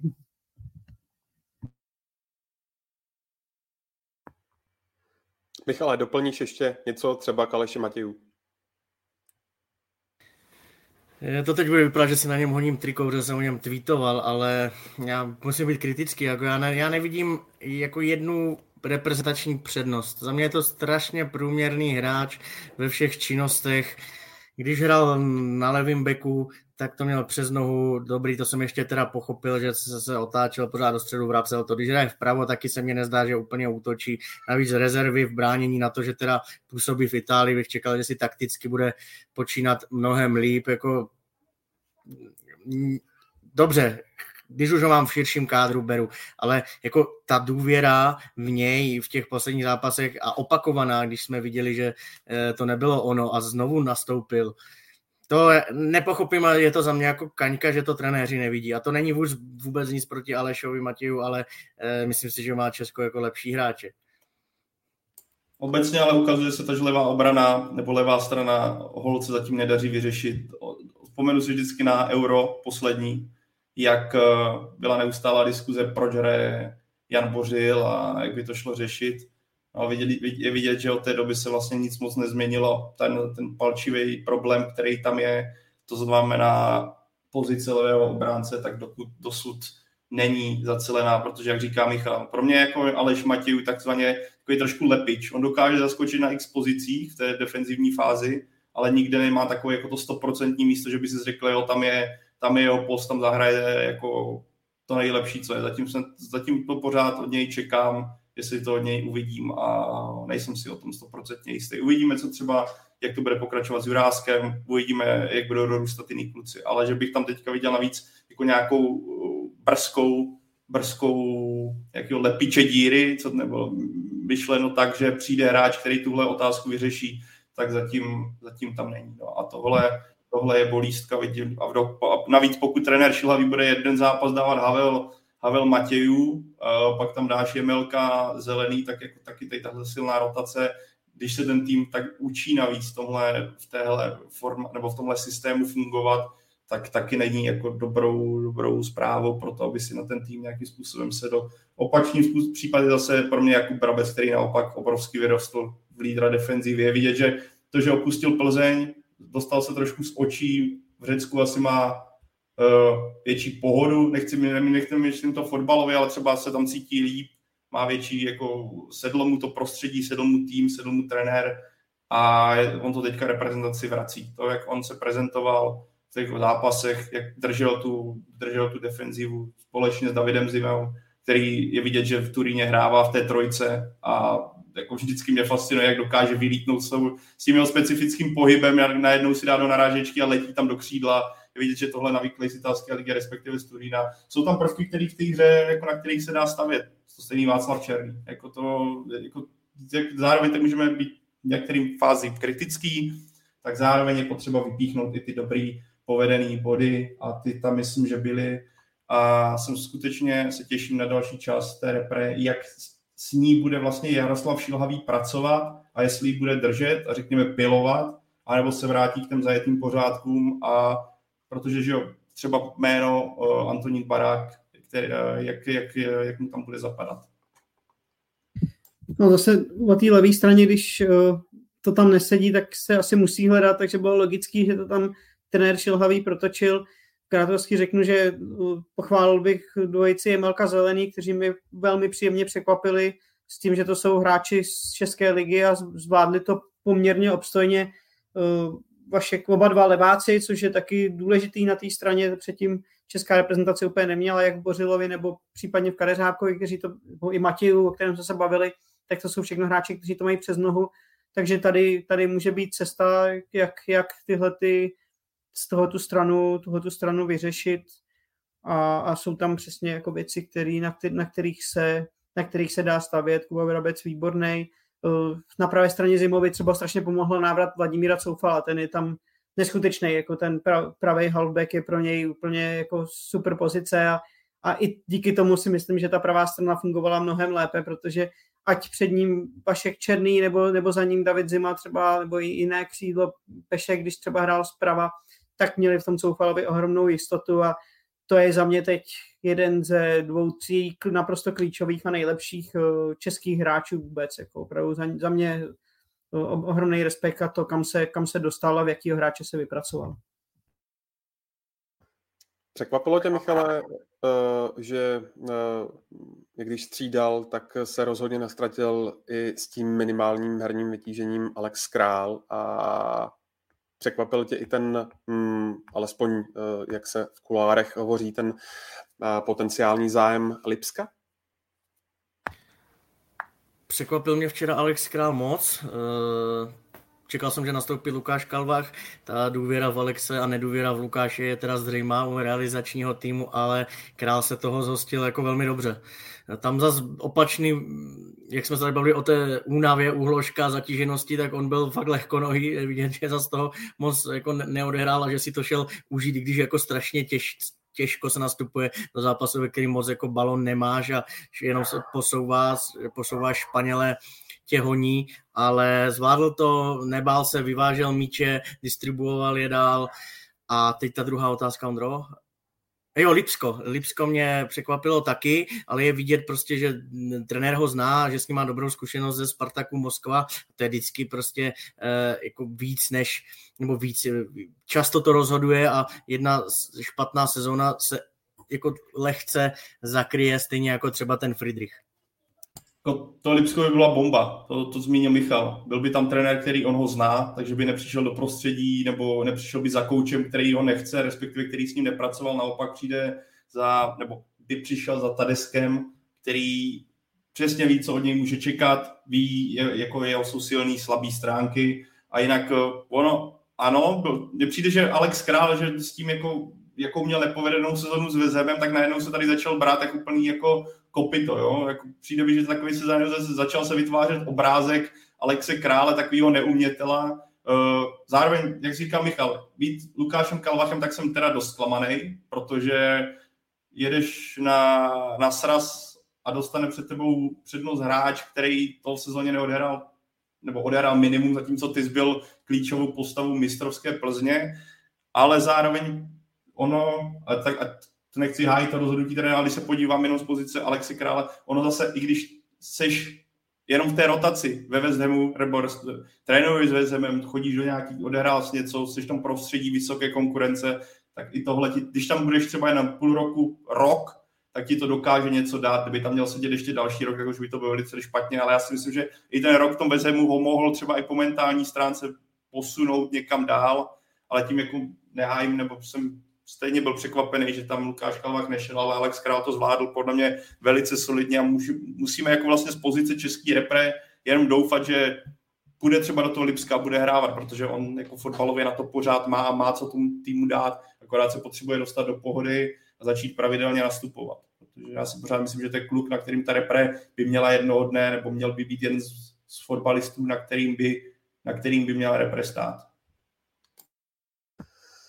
Jak jste, kluci, vnímali to rozhodnutí Jaroslava Šelhavého um, vlastně vystřídat v bráně jak Tomáše Vaclíka, tak i pak na Portugalsko Jindřicha Staňka a proti Španělsku postavit Aleše Mandouse. Přišlo vám to, že to je vlastně fair řešení?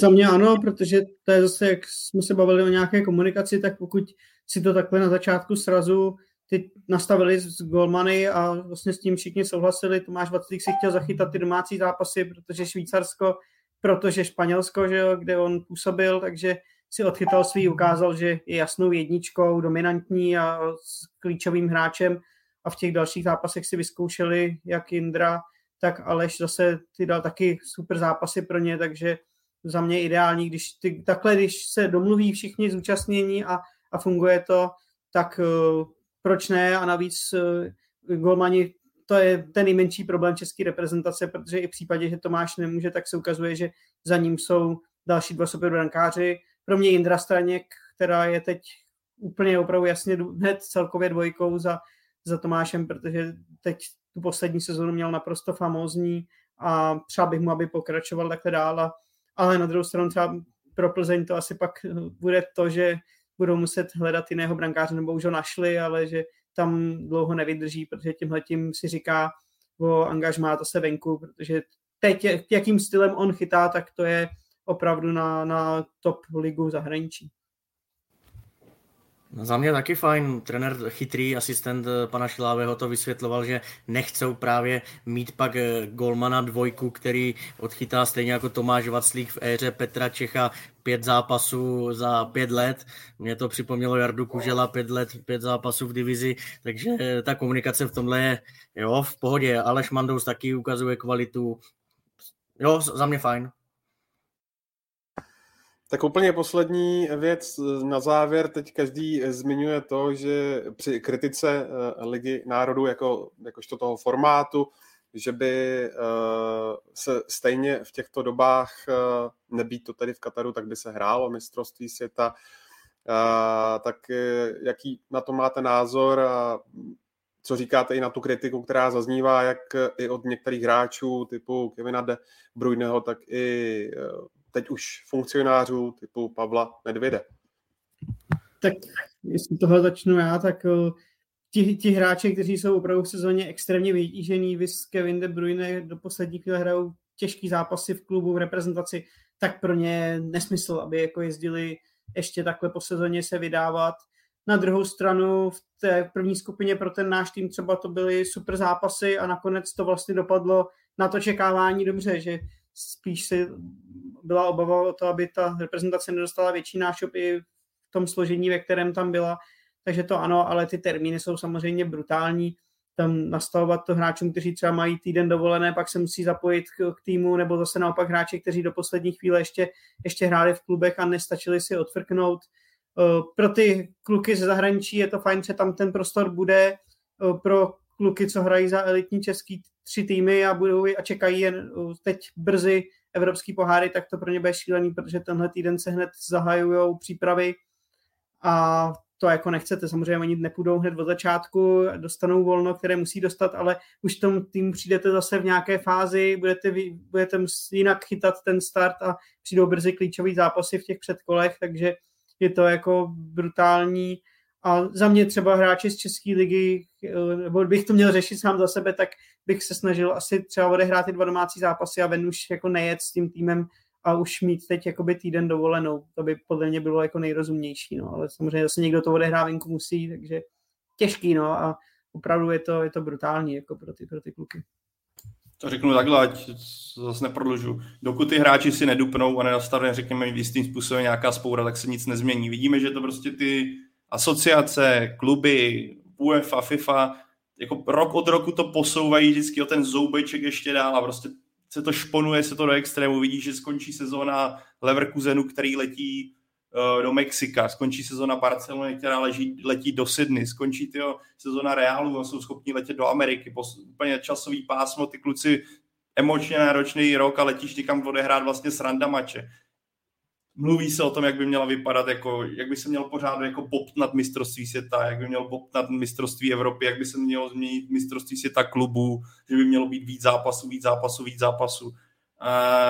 A podle mě to jako jednoho dne to narazí. A jednoho dne to narazí, jako ty kluci se mají krásně, že vydělávají obrovský prachy, mají tu kariéru krátkou, takže jako proto si myslím, že ten jako jistý způsob, proč tomu ještě nedošlo k nějakému jako silnějšímu vzdoru a ozývají se zatím jednotlivci typu Kevina De Bruyne a podobných. Ale za mě tohle jedno dne musí jako se změnit, protože tímhle způsobem ty ty hráče vyplivneš, budou přibývat zranění a není to udržitelný. Takže jako za mě za mě tohle je jako cesta svým způsobem do pekel. Jako proti Lize národů nic nemám, jako vlastně ten projekt, viděli jsme ty zápasy, nebyly vůbec špatný.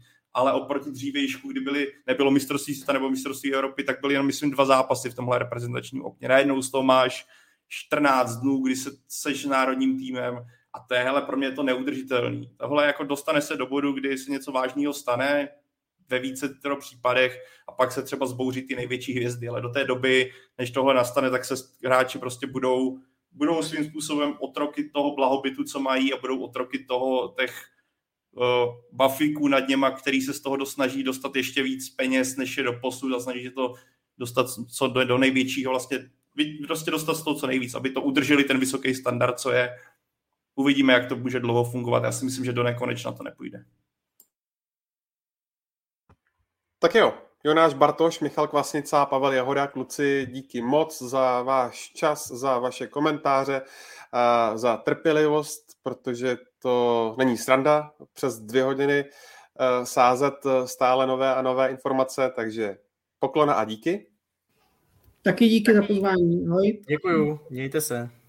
Ondřej, děkujeme, bylo to opět skvělé z tvé strany a děkujeme všem, co s námi vydrželi tuhle maratonskou epizodu. Holt jako jak člověk by přijde během sezóny občas ty díly eh, je rád, že ukecá hodinu a půl je témata, jak teďka se to hodně děje, tak se to nějak natahuje, no. A tak věřím, že kdo chce, tak vždycky si vybere tu část, kterou chce poslechnout, nemusí si nazvat celý. Jo, přesně tak a doufáme, že se toho bude eh, dít dál dost a ať máme materiál na další díly a třeba tady zase budeme příští týden v pondělí. Kdo byste neměl eh, fotbalu dost a nebyli nabaženi, tak se ještě dnes můžete vlastně dívat eh, odpoledne nebo v podvečer na kvalifikaci o Euro 21, protože Češi hrají proti Andoře. No a e, my se na vás s Pavlem a s dalšími hosty budeme těšit e, zase příště. Najdete nás na webu fotbalfocus.cz ve všech podcastových aplikacích a mějte se hezky a těšíme se na vás.